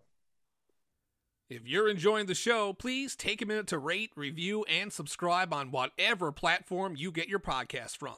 Thanks for listening. Great to hear from Joel. That was a great conversation. Mm-hmm. Really nice to get Joel, familiar friend and face, back on here. Get his opinion about fantasy football and how much he apparently hates it. And uh, he shone, shine some light on the situation with Cam and Cam's comments as it pertained to your guys' big trade early in the season. I'll be honest. When you were telling me that he was saying it was a sham and all that stuff, I thought these comments were made weeks ago. I did not realize these were recent. I had no idea until this conversation on this podcast. I'm actually shocked.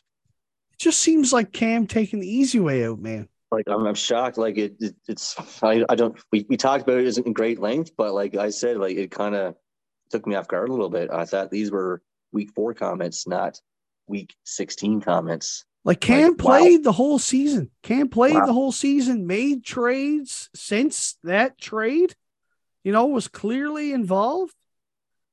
He had nothing to say when he uh, gifted Derrick Henry, although that trade in hindsight probably worked out way better for Shaun. But, like, the point is that Cam made trades. Mm-hmm. Okay. Yeah. And it didn't fucking matter. So he just, again, like Cam puts on the fucking blinders, man. Cam gonna Cam. Look, you and Cam have a deep-seated rivalry, real life, fantasy, whatever. You guys chirp a lot. You guys have that thing that me, that dynamic that me and Joel have. Right, yeah. And lines do tend to be crossed. Like, I'm Sometimes, certain that yeah. Cam's not going to put up that poll, but anyone else, if he felt like a trade was going to be, you know, a complete scam and donated super team, he's not making that poll if it's anyone else but you. Oh, you know? He might. Maybe. He might. So, but for Cam to dismiss the entire yeah. season as a fucking sham is fucking bullshit. It's just yeah, no, that, that, that is bullshit. Like, I'm, I'm, I'm shocked at it. I'm surprised at it. Like I said, like I, I don't even know what to say about it. Like, why, why, how? Right, so, all because like, of none, trade none that was these made. Players are on any playoff teams at all. Leonard Fournette, Deebo Samuel, Jonathan Taylor, Brandon Cooks, Nick Chubb, Clyde Edwards-Helaire. Nowhere to be found. Like, are you nowhere kidding to be me? Found. Are you kidding Nowhere. Me? Trade analyzers. Fuck. It's apparently a sham that ruined the whole season. Trade that went down on October the fourth. October fourth, uh, November fourth, December fourth. We're talking what? Fucking two and a half ten months. Weeks? eleven weeks? You kidding me? Come on, man. Just a fucking cop out for Cam. Yeah. Don't like to hear that from Cam, but in any event, I think the major takeaway from having Joel on is that, look, at the end of the day, look, I'm all about the chirping. I'm all about the shit talk. I'm all about that. Again, that's why I made this fucking podcast, is so I could take my chirping and my banter to the next level. But there has to be lines, man. We have to have mutual respect for one another, you know, because at the end of the day, like, this is something we're doing every year, man. We're getting older. We're not little shits in our twenties anymore. We're old, man. We're all approaching forty years old. We're already in our forties. We're old, man. Most of us got kids, married, whatever. Like, we had to be respectful of one another. This is our outlet, our escape from real life, from kids, responsibilities, jobs, chores, bills. This is our escape. Let's be respectful of one another while we are having our outlet, you know. That's why people go to the gym or play sports, you know, or fucking do yoga or whatever, you know, as an outlet, as a means for an escape, or drink. There you go. Let's transition now and get into a bit of a deeper dive on what went down in T B L C this past week, in semifinal week. T B L C.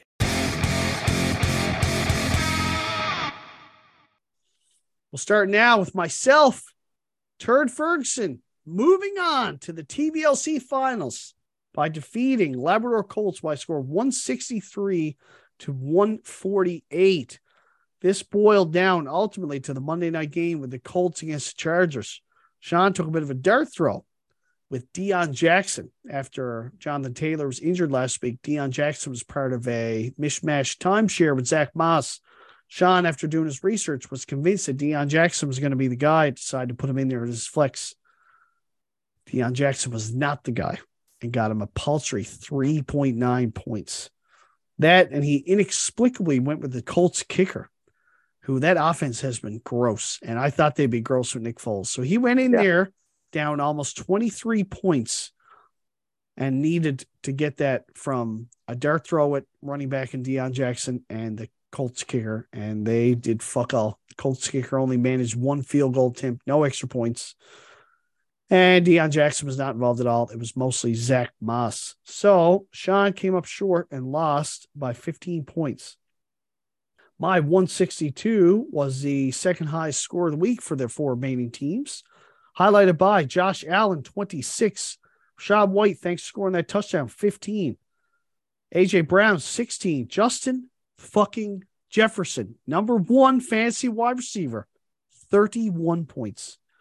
Amon-Ra Saint Brown, fifteen points. Pat Fryermuth, welcome back to Relevance, fourteen points. For Labrador Colts, Shaun's one forty-eight, highlighted by Trevor Lawrence, eighteen. Tony Pollard, fourteen. Najee Harris, sixteen. Not bad. Jalen Waddle, twenty-five. Wow, he got twenty-five out of Waddle, thirty-one. Uh, Devontae Smith had the exact same amount of points as Justin Jefferson. I really thought I had the decided edge at wide receiver, but he went toe for toe, basically, minus K J Osborne, which I said to you last week, can't chase him. K J Osborne points, man, that ain't going to work out, and it didn't. Right. four point seven. Travis Kelce, seventeen, and that's about it. So Sean's season comes to an end. Sean finds himself in a third-place game, fighting for one hundred dollars next week. And myself, Mister Skinner, back in the finals for the first time since twenty eighteen when I won it all. Do I have another title? A second T B L C title up my sleeve? Time will tell. Let's see who I am playing in the finals. Of course, after hearing our interview with Joel, you guys all know who I'm playing. Not Joel. Not the storybook fairy tale final that we all hoped would come to fruition. Battle the former podcast host was so close, yet so far away. Steve Power said, not on my fucking watch. Steve Power put up his second highest score of the season and trounced Joel by a score of one sixty-nine to one twenty-one. This was not close. This was never close. We got this one wrong. I believe you said that you didn't see Power score more than ninety-five or one hundred points. I That's took it I, step, said, yeah. I took it even a step further. I said that Joel was going to have such a big lead come Monday night that he'd be able to fucking bench the Chargers defense because he was already going to be up by sixty points. Turns out the Chargers defense would have needed about fourteen pick sixes to give Joel a chance in this game. Joel got blasted. Yeah, I do believe you said that Joel was going to lap Steve yeah, Power. I thought he beat him by one hundred. Yeah. So, oops. Good for Steve Power. Um, so, you said this was his second highest score, as mentioned in the interview. Both high scores this year came against Joel. Oh, my God. Yep. Other than these two scores, Steve Power only eclipsed one hundred forty points one time. Unbelievable. Unbelievable. Unbelievable. In the finals. Yep. In the finals, yep. Steve Power. His one sixty-nine highlighted by Geno Smith, fourteen. James Conner, wow, continues to get it done, twenty-five points. Dalvin Cook, eleven. D K Metcalf, fifteen. Darius Slayton, still starting him, apparently, twelve points. T J motherfucking Hockenson, thirty-six points. Wow. Travis Etienne, wow, he started the guy that he traded Travis Kelce for. How about that? fourteen points. Not to be outdone by the big bass kicker of the week, Brett Maher, eighteen Brett Maher. Fat ones. And the Jags D, very nice pickup and start. Jags D against a depleted Jets team rolling out Zach Wilson. Got him nice twenty points. Joel's one twenty-one highlighted by Dak, thirty-three. McCaffrey, fourteen. Kenneth Walker, thirteen. Ja'Marr Chase, fourteen. Dave Montgomery, ten. Nick Folk, minus two. I feel that pain, Joel. I had him against Cam and Bishop's League. It almost cost me my matchup. I feel that pain. And the Chargers defense, as we mentioned, massive game. Only allowed three points, seven sacks, three picks. Good for twenty-four points. Massive defensive score. But it was not enough as Power basically cruised to the finals. This was over. Joel had less than one hundred points going into the Monday Nighter, and this was over, man. It's done, yeah. Steve Power. Is Steve Power the team of destiny? That's what Joel was saying before this matchup even started. He said, buddy, Steve Power's team destiny. As good as my team is and as bad as his team is, I'm not beating him. I think he's team of destiny. And, well, I I might be inclined to agree with him at this point. Power's just popping off at the right time. Last week he yeah. was lucky to play uh, – who did he play last week? Spencer. Last week he was lucky to play Spencer, because his one twenty-five last week would have only beaten a couple of teams. But this week, his one sixty-eight out of the four teams was the high score. Did not matter who he would have played this week. Did not matter that the playoffs are reseeded. No, sir. As he would have beat all the remaining teams. So, for the first time since twenty fifteen, we find the one and two seeds in the final, the T B L C. Last time that happened, it was team dinner. Second seed against Shogun Master Spencer, first seed, where Team Dinner won his first of consecutive T B L C titles. Will history repeat itself? Will the number two seed knock off the number one seed in the final? Here's hoping, because it's me. the number two seed. I would love nothing more than to put my name on that T B L C trophy for a second time. Let's go over the matchup now. C Power, Calvin Ridley's Therapist, number one, against Turd Ferguson, number two. Both teams riding hot streaks coming to the playoffs with three and four game win streaks, respectively. Now find themselves in the finals. Let's go over Power's team first, as he is number one. Geno Smith against the Jets. Tough. Jets have tough defense. And Jets are getting Mike White back this week. They tend to play just a little bit better knowing they don't have Zach Wilson back there. Just a little bit, yeah. Powers got Geno Smith and D K Metcalf in that game. Could be a bit of boom or bust for C Power there. Not sure what to expect out of that stack this week. James Conner has a fat matchup against Atlanta. I expect another huge game out of James Conner. Dalvin Cook. It would surprise me to see him at twenty-five thirty. I think so. Spoiler alert, I have him as my primary pickup for the Guillotine Finals. Nice. I'm dropping Josh Jacobs for him. I think it's a smart move. Yeah, it's a little scary to roll with a guy like James Conner when your season's on the line in a Guillotine League where the fucking waiver wire is absolutely loaded. But gotta have him. Barring an injury, man, you're, you should be good. Yep, they get Colt McCoy back, which is an upgrade over Trace McSorley, so they should yeah. be able to move the ball a little more through the air, which Colt should McCoy. open up uh, the running game for James Conner. I really think mm-hmm. James Conner is a big week against Atlanta, who's all but mailed it in. Yeah. Uh, then he's got Dalvin Cook in a tight divisional matchup against Green Bay. Um, Green Bay is actually the favorite in this game somehow. The mm. uh, seven and eight Packers are favored against the twelve and three Vikings. Now it's in Green Bay. Add that to the. You might add that to the bet the mortgage parlay of the week. yeah, I uh, I don't know about this one. I feel like uh, Minnesota might have to throw the ball against Green Bay. I I mean, Green Bay's playing well and they are fighting for their playoff lives. Minnesota's just jockeying for playoff position at this point. So interesting spot, but Dalvin should be involved regardless of the game script. Mm-hmm. Uh, D K we've already gone over. Darius Slayton glorified dart throw. Could be two points, could be twelve. We don't know. Uh, Raheed Shaheed. I don't even know who that is. Uh, T J Hockenson. Got to think he blew his load last week. Uh, I hate to think T J Hockenson is just going to put up thirty burgers from here on out. So T J Hockenson is certainly going to come down from that massive game last week. Travis Etienne has a super plus matchup against Houston. Yep.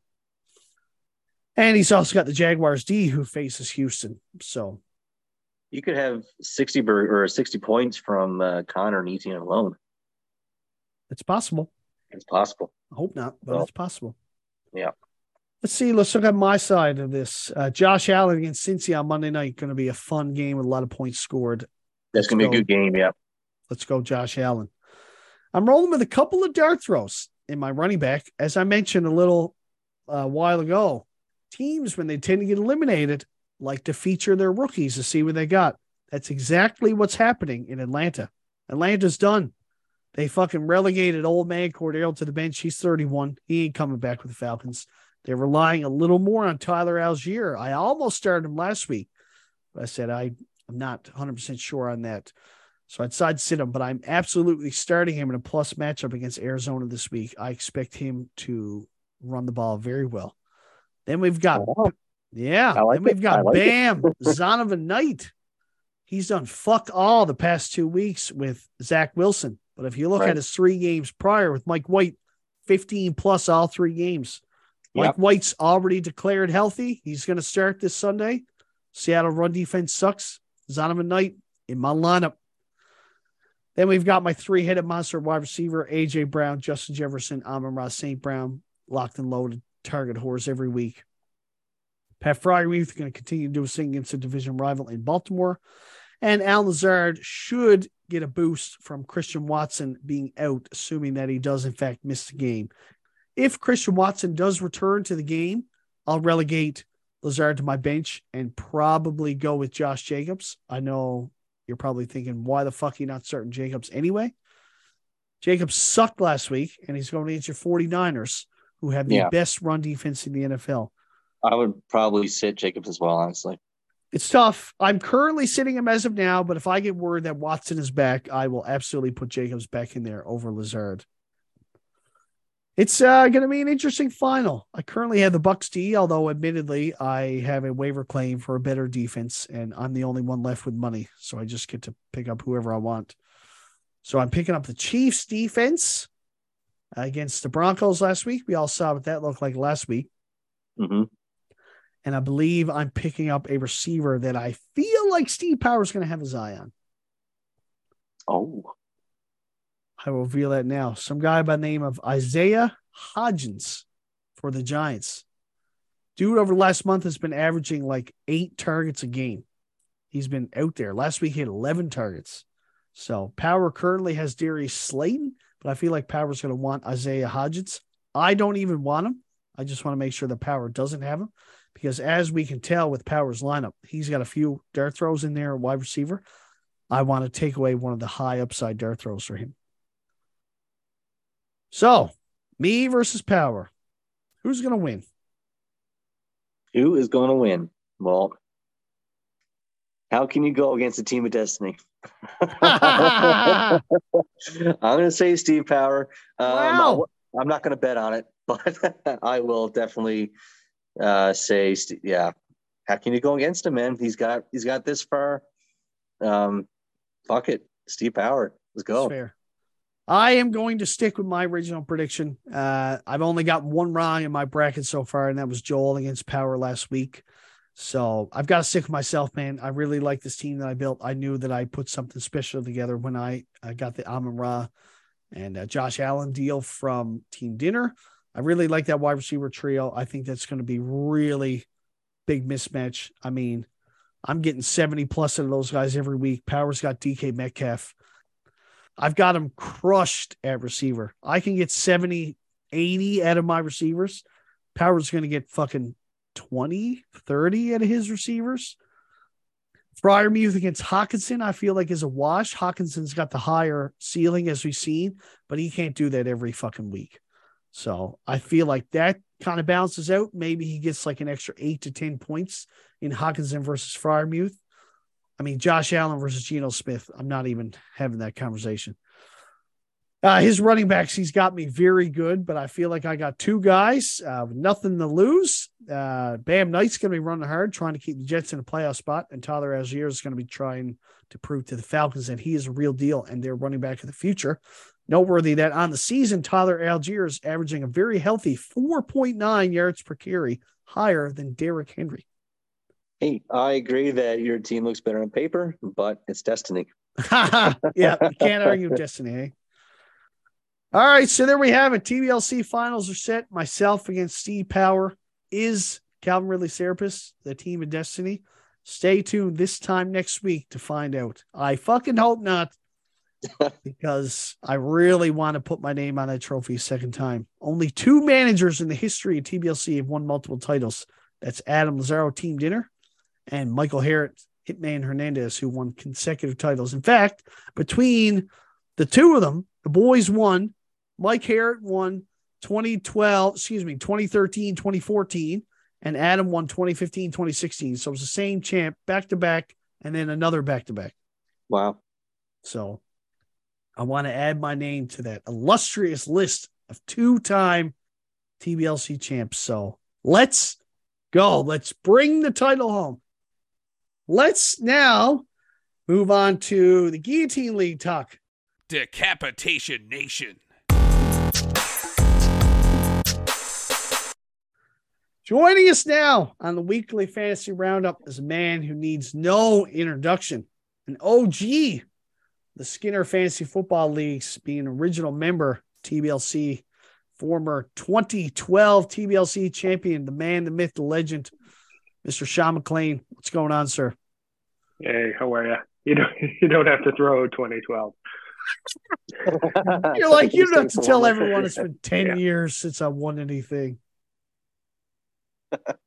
Well, it might be. You might be due for another Skinner title. If I'm not mistaken, you're in the final two. The Guillotine League, Decapitation Nation. How you feeling about that? As long as you're in there, you have a chance. I think you and I had the best rosters going forward for the past few weeks, so you know, to make it this far, not have a big bust at all through it uh, I feel like I'm in good shape. I think you're in good shape. So I think it's just going to be a lot of luck next week. Well, let's be real. This conversation should not be happening. I should be out. Spencer firmly Rodney Ruxin'd himself straight out of this fucking pool. That was a brutal choice. Brutal uh, move. Brutal move. Yeah. No, when I saw that, and then I just, I was watching the game last night. We, Keenan Allen, Keenan Allen, Keenan Allen. Right? Keenan Allen. Oh, my God. Every, he was catching every pass. So, sorry, if he kept Keenan in, he would have survived and Skinner would have been eliminated? That's absolutely right. He would have beat me by three point two eight oh points. That's brutal. Oh, my God. Yep. Well, here's how it so all unfolded. Here's oh, how it all unfolded. On Christmas night, Spencer had the Broncos defense going, which, excellent play. The Broncos defense against the corpse of the L A Rams, I mean, it's a fucking match made in heaven. The Broncos have been a shutdown defense all year. And what do Baker and the Rams do? Stuff fifty-one fucking points on them to the tune of negative zero point one points. So Spencer was like, oh, my God. Oh, my God. thirty-two defenses. I choose one with negative points, and he's there going, oh, my God, oh, my God, oh, my God, oh, my God, oh, my God, just freaking out. And he was like, I cannot wait till Monday for this to play out. I need action now. And dropped Keenan Allen for Mike Evans. And Justin was right. Even though Justin was absolutely out of his, like, his comment of, Goblin's a better play, that was absolutely uncalled for. He was right. Mike Evans has been a corpse all year, man. From a P P R perspective, Godwin I wasn't watching play. it. What did what did Godwin go for that night? It wouldn't Godwin wouldn't have saved him. Godwin wouldn't have saved him either. But Justin was right. Godwin was a better play. I think Godwin ended up with like fourteen points, like eight for sixty-eight. I think. In any event, like I knew Godwin was a better play. You knew, everyone knew. But for Justin to chime in, like, "Hey, man, Godwin's a better play," like, come on. You're only trying to sabotage me or Shaun by saying that. You've been out of the pool for three months, man. Like, shut the hell up. Anyway, I was waiting for kickoff. I had this very commissioner-esque message typed up, just waiting for kickoff to send. And I was like, man, that's not okay. So, but regardless, that's neither here nor there. The point is, is that Spencer had a super bust game from the Broncos defense, tilted off the earth, dropped Keenan Allen for Mike Evans. And because of that, I'm still in. I'm still fighting. All thanks to Rodney Ruxin himself, Spencer Bugden. Thank God I would have been done. And you guys would have been circling my corpse, looking at all these fucking beautiful players to pick up. Justin Jefferson. Just I would have dropped anybody for Justin Jefferson, I suppose. Yeah, I suppose you would have. Or even fucking Amon-Ra, or maybe fucking Tyreek Hill, or, geez, Josh Allen. I mean, the, the options were endless. So it was not meant to be.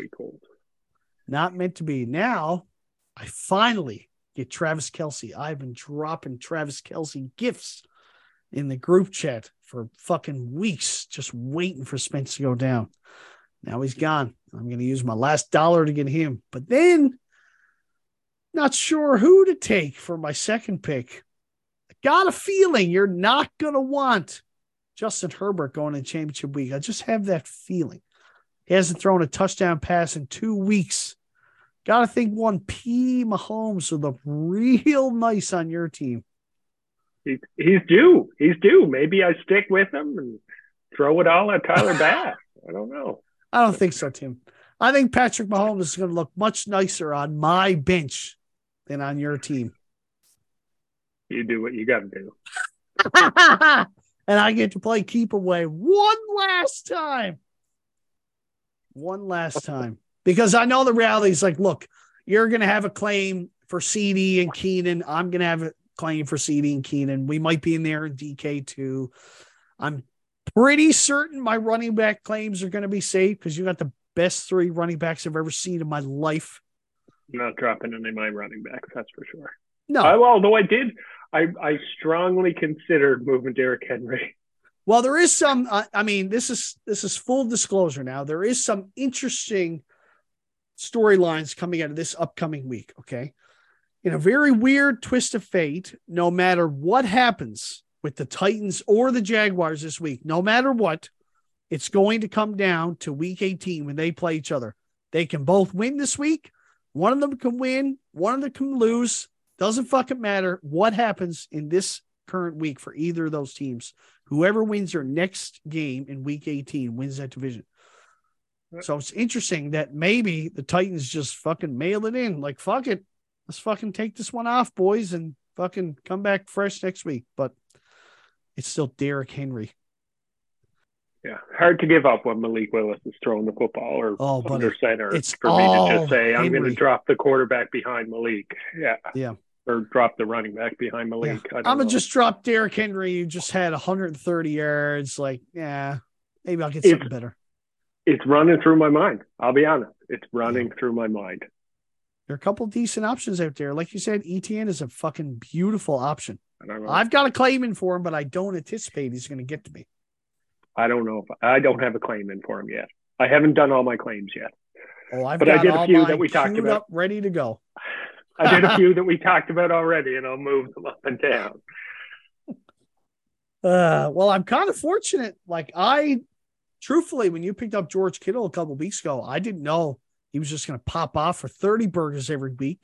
I really thought that if it came to the point where Spencer was going down, we'd both be in on Travis Kelce. But, I mean, why would you drop Kittle for Kelce at this point? You can't.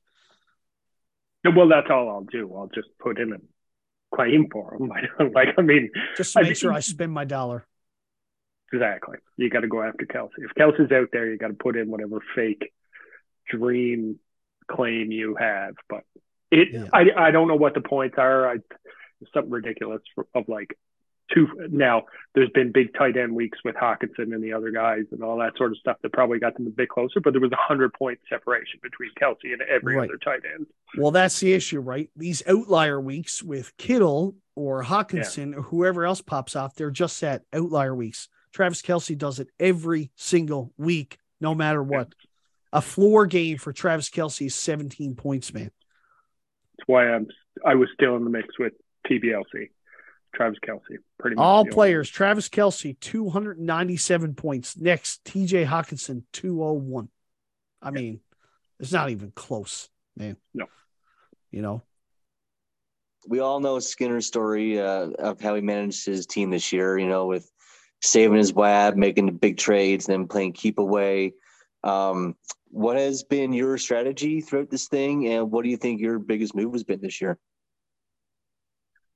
I lucked out. I mean, I had a good, I had a pretty good draft. I kind of tried to go back at Yahoo, but it's a fucking terrible, like, trying to navigate through app. Like, I find it easier with N F L Fantasy, but I figured we'd t- chat about this.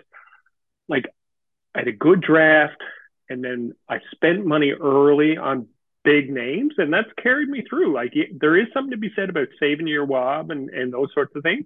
But if there's a big name out there, pick them up quick.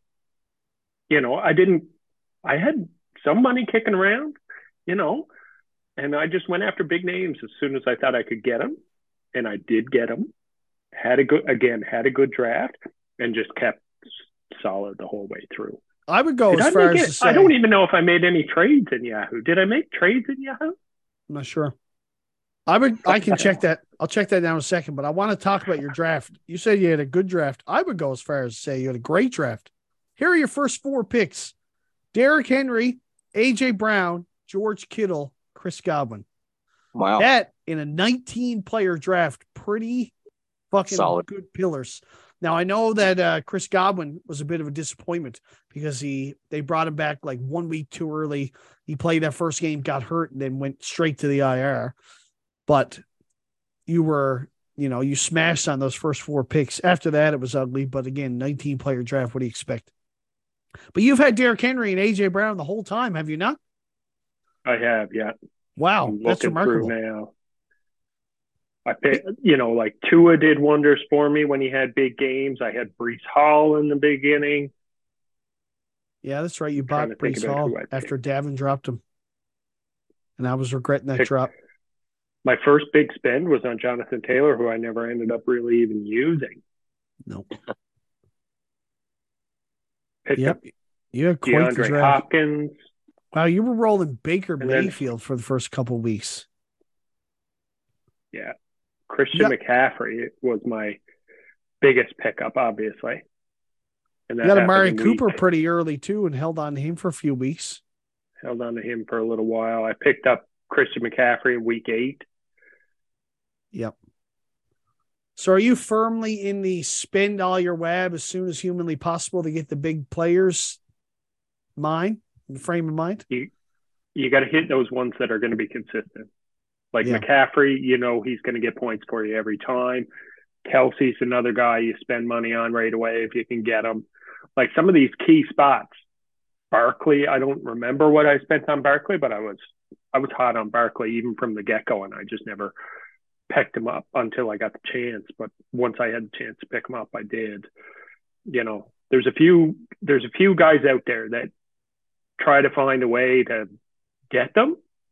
And I managed to. It didn't hurt that I had a bit of cushion if I dropped them. Like, you know, mm. you talked about some of the names I had, Derrick Henry, A J Brown, you know, Kittle was sitting around getting like eight points and stuff for me. I was rotted with him, as you can see. I dropped him, picked him back up, and all that sort of stuff. But he uh, was a bit of consistency. But yeah, go after the big names if you can. Well, tight end has just been a whack-a-mole all year. The fact that you had Kittle even getting you eight points a week, fuck, that must have been one of the higher scoring tight ends at that point. It's been wild, man. Wild, at least. Yeah. Yeah. But I don't know. I, I see how some of you guys like you and Spencer, like basically spent it all when guys came out. I've really enjoyed like buying pieces here and there, but having that web advantage at the end, man, I've had some fun this last yeah. six weeks. It's been abuse more than anything. yeah. But I mean, it, it, you know, like if you win, then yes, your strategy worked better. But Bishop, to your question, like, I spent when I felt like I needed to spend, and I spent it all. If I felt like I needed to spend it all, one regret, Jonathan Taylor yeah. from a Colts fan. That was that was purely me going after my heart right there. As we saw, as we saw last night with in T B L C starting fucking two yeah, Colts. Jackson. There wouldn't have been a Charger on the table that would have saved my game last night. I respect that. I made the big purchase for uh, J J when I had the chance. I spent, I think, like seventy-seven dollars on him or something like that. Like it was, it was seventy-one dollars. I think no, it was actually seventy-one dollars. Something stupid. So yeah, I mean, I, I understand. I really you gotta, appreciate you. Gotta go for him. I really appreciate you spending that web for me. I gotta say, really appreciated that. Yeah, one or two weeks I was in trouble. I did. Yeah, I had to save my save my season to Skinner and. He's held on to him since, and he's been a big I, reason why Skinner is where he is. So, fuck. I don't think I don't think you can spend it all. I think you gotta like you gotta stick around that thirty dollar mark to get like you got to be able to get a few big big names for like somewhere between twenty five thirty five dollars, so you can do it two or three times. No, if so you do you it like once, limit of where you'll go or how much you'll spend. Yeah, if you, I think if you spend seventy, you're gonna be wishing you had it back. Well, to be and fair, you were right in there with the web. You were right up there with me and Cam. You brought yourself down to uh, Brokesville when you bought Mark Andrews for twelve bucks of your remaining fourteen. You were right there yeah. with us, and we all know that how was that my, turned out. That was my Kittle frustration I was just yeah. talking about. Like, yeah. I was just frustrated with Kittle bringing in less than ten points every week, which was the second place tight end, apparently. At that point, yeah, apparently it's uh, it's been rough, but that was that was one moment in the league when, like I said, you were right there. I think Cam had twenty-one, I had nineteen, you had fourteen. We were all right there, and I was kind of chirping in the group chat like, "Oh, Mark Andrews is there, Sean. You need a tight end. I need a tight end. Who's gonna spend more?" And you're like, "It's gonna be me." I thought Huntley was at that point. I thought Huntley was going to throw the ball because Huntley is not Lamar Jackson. No. Mind you, Lamar Jackson throws Andrews the football. Mm-hmm. I just thought he would need to check down to his tight end more. Yep. That was my logic. Yeah, but in any event, it worked. I think at the end of the day, what ultimately you need to do, you've got to hit on one league winner. You know, I my guy was Austin Eckler. I drafted Eckler. He's been on my team ever since. I've ridden him and his twenty fucking two points a week straight to the finals. You hit on Henry and A J Brown and have ridden two pieces straight to the finals. That's pretty fucking impressive, man. So yeah. you got to have a good draft too. So a yeah. lot of factors, but I think more than anything, I think a lot of luck is factored in this league. You can look at, there's a lot of luck in fantasy football in general, but especially in this league, you know, I don't know if it's I've done week anything. by week. Yeah, exactly. I look back on my season. I don't know if I've done anything differently. Then again, my sample sizes in the previous two years are pretty small, but I remember the year I went down in week four and I, I was like, man, I've really done it right here. Like I've drafted a good team. Gary went down. I got Cooper Kupp for ten bucks. That was his fucking M V P season. I was like, I am fucking locked in. And I had that one week where everyone on my fucking team busted and I was done. Not one touchdown on the entire team, right? Not one offensive touchdown other than my Q B, Derek Carr. All my wide receivers, no touchdowns, no running back touchdowns, no tight end touchdown, no flex touchdown, nothing. Complete bust for my whole team. So at the end of the day, there's luck involved too. And the reality is that, like, if not for a stroke of good luck, I would not be sitting here. It took like a perfect storm for me to be having this, even having this conversation right now. Realistically, I should be interviewing you and Spencer about your upcoming finals battle. Instead, I'm somehow still in because of a perfect storm. Broncos busted, Spencer tilted, panicked, and dropped surefire Keenan Allen for home run, I guess, Mike Evans. Odd. Man, I, I still don't get that. I don't I don't get it. I, my brain cannot, I can't wrap my mind around that. No. Mike Evans I won't criticize this decision. We all, we all get caught in those crazy decisions. Look, I'm talking about dropping Derrick Henry for Travis Etienne in, in a group chat, like, and that was a serious thought that crossed my mind. I might still fucking pull the trigger on that thing, but that's like where your head goes with it. Like it can just drift off, and you can just think that you have the magic answer, right? Well, now it's a different set of scenarios, right? Because players, it's not like regular redraft. Like now, I'm going into the T B L C finals. I've got a couple of pieces I want to pick up on the wire, but they're like Isaiah Hodgkins, who's some fucking random whack-a-mole wide receiver for the Giants, who's gotten a few targets the past couple of weeks, and the Chiefs defense here, man, it's like fucking going to, I mean, a crazy department store and seeing all brand name items ninety percent off. You're just like, oh my God, I don't know what to buy. There's too many options. You know, I mean, it's not a matter of the talent at this point. It's a matter of hitting on the matchups, you know, but like last week, Last week was a battle of the fucking second stringers. You know, Devontae Smith had as many points as fucking Justin Jefferson last week. Who saw that coming? T. Higgins doubled the score of Ja'Marr Chase. You know, all these secondary receivers just blowing up. Like, what the fuck? What happened to the number one receivers? What's going on? So, it's hard. But Smith has done that. You know, Smith has, yep. I, like I figured we'd get, like. He's done it with Jalen, though. Didn't know what to expect with Gardner. Couple thirties in there. This is his second thirty, but he's got a couple thirty-point games in there. Yeah, I don't know. I'm looking at your team now. You got some nice matchups. McCaffrey, Kittle, and Barkley, all pristine matchups for next week. Chase should have a real nice game against Buffalo on Monday in what should be a shootout between the Bills and the Bengals. So you obviously want to replace Herbert. Uh, you won't be getting Mahomes. Sorry. Um, A J Brown, I think, and I think Jalen's coming back. That's another gamble. Like, do you put in a claim for Jalen? Do you want Jalen after missing a game? Is he going to be one hundred percent? Gambles, man. It's fucking gambles. I know who I want. Well, who you want and who you might get are two different things. That's it. That's it. Yep. So, but it is boys, what it is. Who, who's who's going to win this one?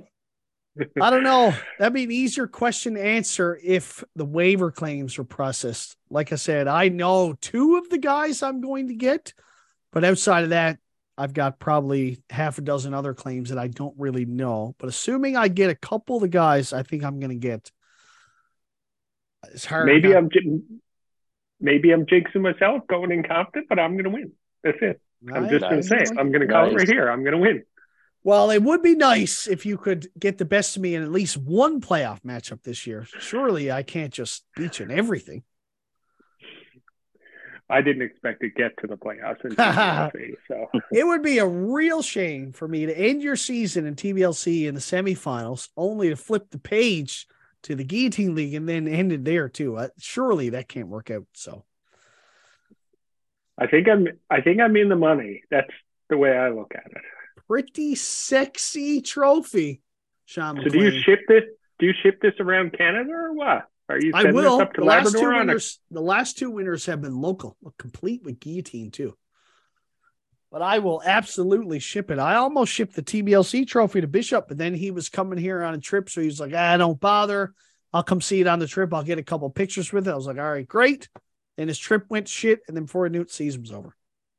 If I if I win it, I'm there in January, I think. So yeah, there you go. I'll, maybe I'll come, come by, take it home with you. Hopefully we can go have a beer or two to drown your sorrows after me beating you in consecutive playoff weeks. Hopefully I win and I'm taking a bigger carry-on than I expected. There you go. There you go. Hi, yes. Uh, what's your policy on additional carry-on? Straight to Bentley to buy a bigger bag. Gonna need a bigger bag. So I'm in an interesting position. I'm in three finals. First of all, shout out to me for making the finals in both Skinner football pools. nineteen teams made the final two. twelve teams made the final two. Shout out to this guy. And then I'm in the finals in Mister Bishop's League as well. So three finals. So I've already done the math. If I lose all three finals, six hundred twenty-five bucks. And if I somehow win all three finals, one thousand three hundred fifty bucks. It's not bad. A lot of dough. That's a, that's a big difference. Yeah, it is. So we're playing for, I think I said three twenty-five and one fifty, or did I say three hundred and one twenty-five? one twenty-five. three hundred, one twenty-five. Okay. Big difference. Yep. Yeah. So I don't even care about the money, man. I get, I'm the one that makes those trophies. I want nothing more to put my name on that. And arguably, this is a question I wanted to ask you. Of all your years of playing fantasy football, going into the finals now of this Guillotine League, what would you say is the most difficult path to a fantasy football championship? A standard redraft league like T B L C or something like the Guillotine League where one team gets eliminated every week? God, it's, they're two totally different, you know, game plans. You got to set it up completely different. Obviously, a good draft helps, like we had talked about earlier, but like you got to be smart through the year. Like, you got to make good decisions. W A B, we talked about W A B a bit. You got to keep a little bit kicking around in one league. I didn't spend any W A B in T B L C. I don't think that was necessarily the end of me. I, I don't I'm think shocked. I because I didn't spend. But it's, yeah, I think it's two totally di- they two totally different worlds. You can't even compare the two next to each other. Yeah. I think now being to the finals in both at the same time, I got to say, that I really think the Guillotine League is much tougher. There's just so many more variables, right? Yes, we do have W A B in both leagues, but it's a different kettle of fish in the Guillotine League. In T B L C, your weekly W A B is to pick up the guy who had a big game or the backup for the starting running back who got hurt. In the Guillotine League, in week two, you're like, holy shit and piss, Devonta Adams is on the waiver wire. What the fuck? Guillotine you know, League, you need is you need someone to drop Keenan Allen in order for you to win. Yes, exactly. Thanks again, Spence. Hashtag start your fucking studs. I think like and the introduction to trades to the Guillotine League made a huge difference this year. Yeah. Like, I, you know, I I don't know. It might maybe ask this question next year when like we're a bit more into trades in both of the leagues because normally. That, you know, I can be pretty trade happy in T B L C, but I, I, you know, I was taking a look at what I did this year in T B L C. Didn't really move much around. Did move your boy Derrick Henry at one point, uh, but like I didn't make as many trades as I normally would. I guess I'd say uh, Guillotine is just smart picking up the right players through yeah. through the year as they drop off. I think trying to find a way to pick those up, but with trades. I don't know. Now we're talking about W A B going into it. It's going to be fucking different strategy next year too.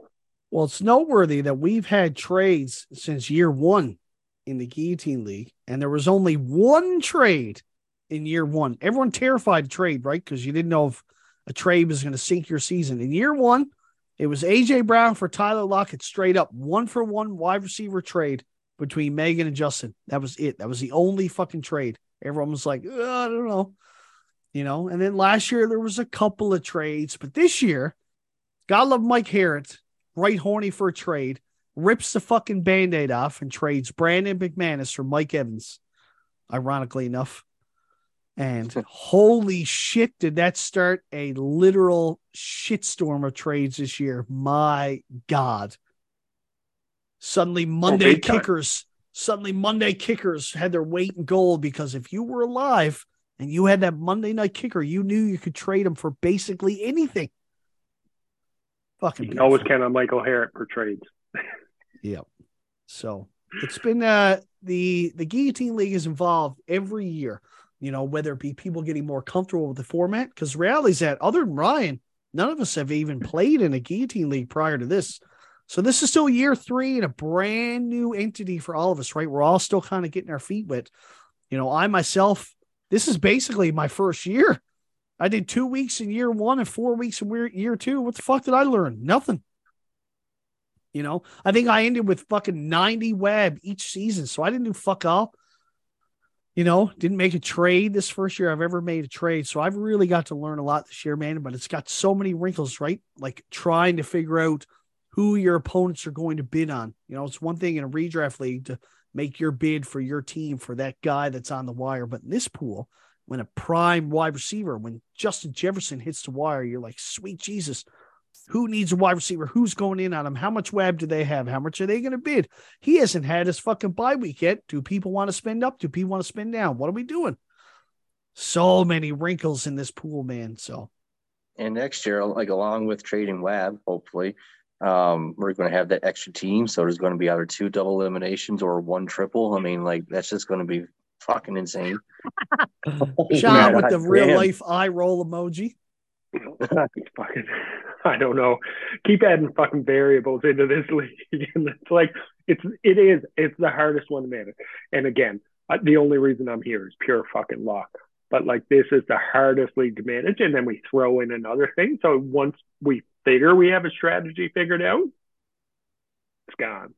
Next year, re reevaluate. Whoever comes in thinking they've got the right idea, yeah. They got to throw it out. Well, twenty teams is uh, is the most Yahoo will allow. So I think twenty teams, a second double elimination week, followed by W A B trading next year, because it's real easy to move around them W A B dollars. Let me tell you. I can just take away from one budget and add to another. No actual trade needs to happen. It's just a handshake agreement in the group chat. I make the change on the Yahoo page. Bing, bang, boom, done.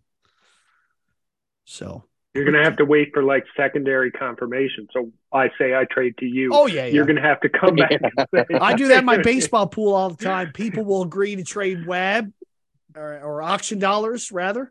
And I'm like, can, I'll tag both managers and say confirm, and they, until they both write confirm, I don't process anything.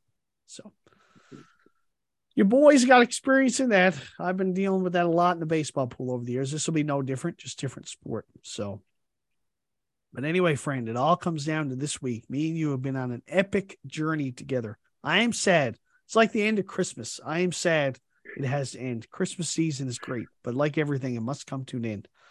So only time will tell. Like you said, these are two massive juggernaut teams. Just a matter of whose team has the better matchup and whose team scores most points, because they're both going to score a lot of fucking points. Somebody's losing. Somebody's losing with one hundred sixty points this week. I'm guaranteed. We, you, I mean, the podcast has been talking about mine and your teams for a few weeks now. So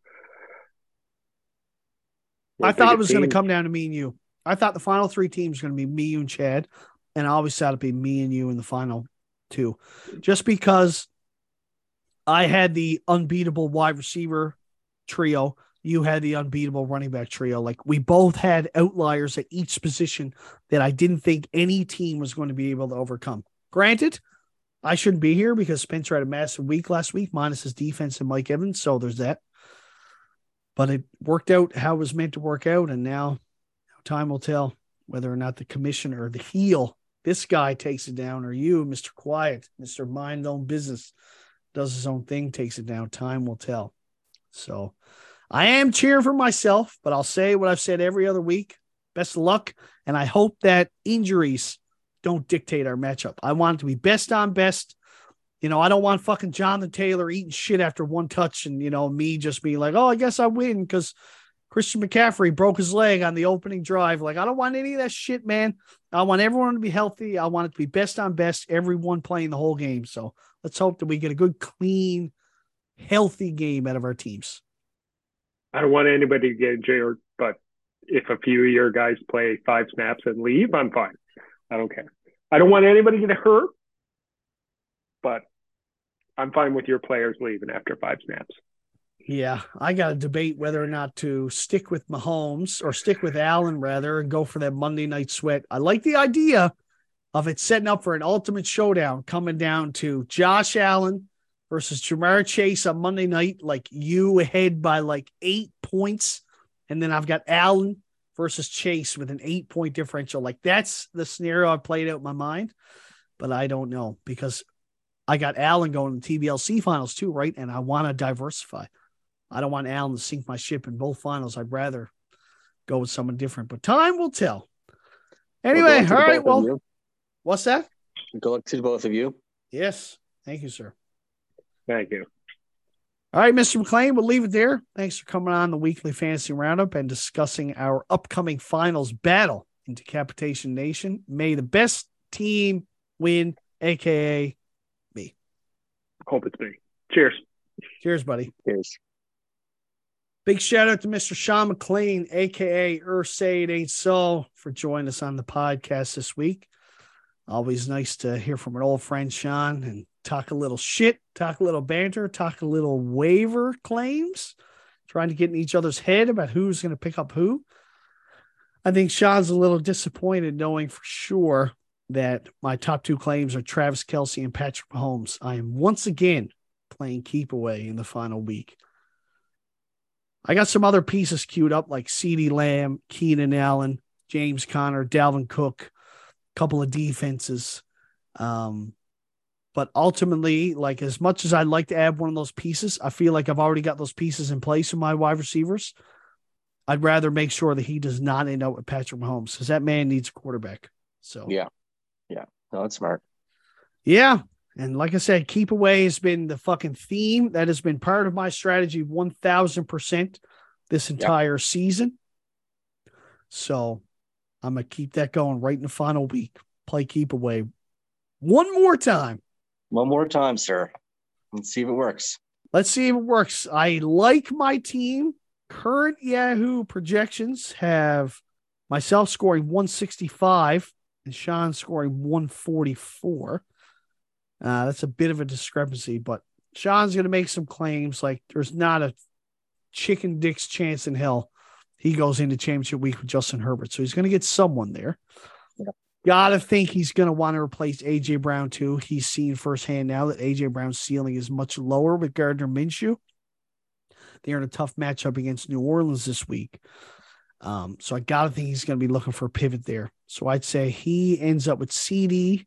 I end up with Keenan. I mean, we can't get both because after the first two claims, so I get my first one dollar claim. Then I get the first zero dollar claim because I have the lowest points for. Then we'll flip-flop. So then he'll get a claim, I'll get a claim. So I think he's going to get CeeDee Lamb. I'm going to get Keenan Allen. Then I don't know what he's going to do at running back. I don't think he's going to go after James Conner, but he might. I think he might go after Dalvin. I don't blame him. Honestly, I think not playing Henry is a smart move. I think I the think Titans are going to roll over and just take it from Dallas on Thursday, knowing that the season comes down to the final game against, um, against the Jaguars. So. Yeah. It's a real interesting scenario that win or lose for either team.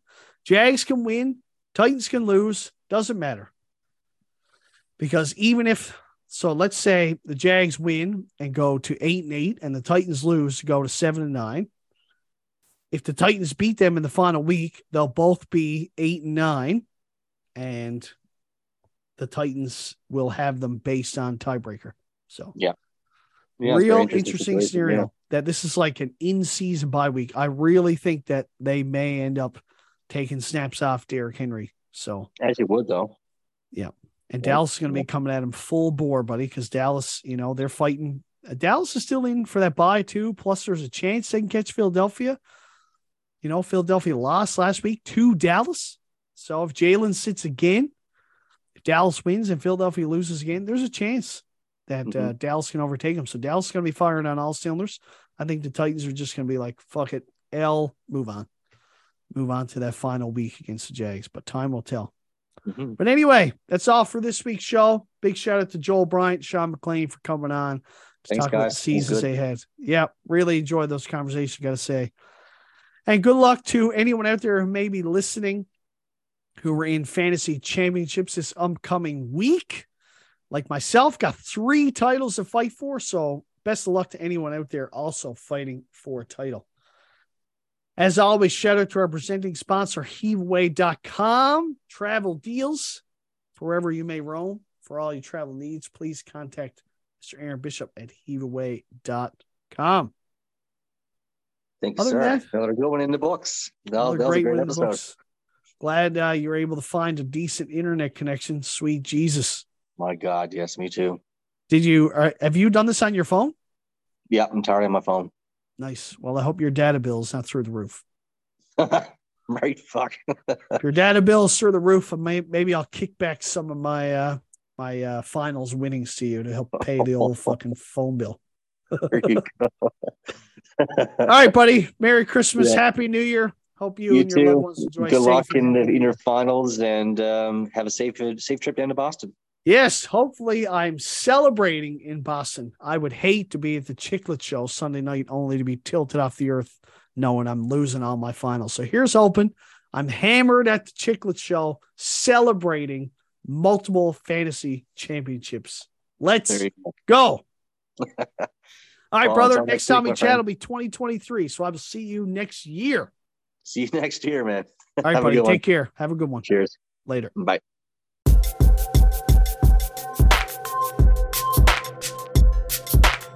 Thanks for listening to the Weekly Fantasy Roundup. You can contact us anytime via email at the weekly fantasy roundup at gmail dot com.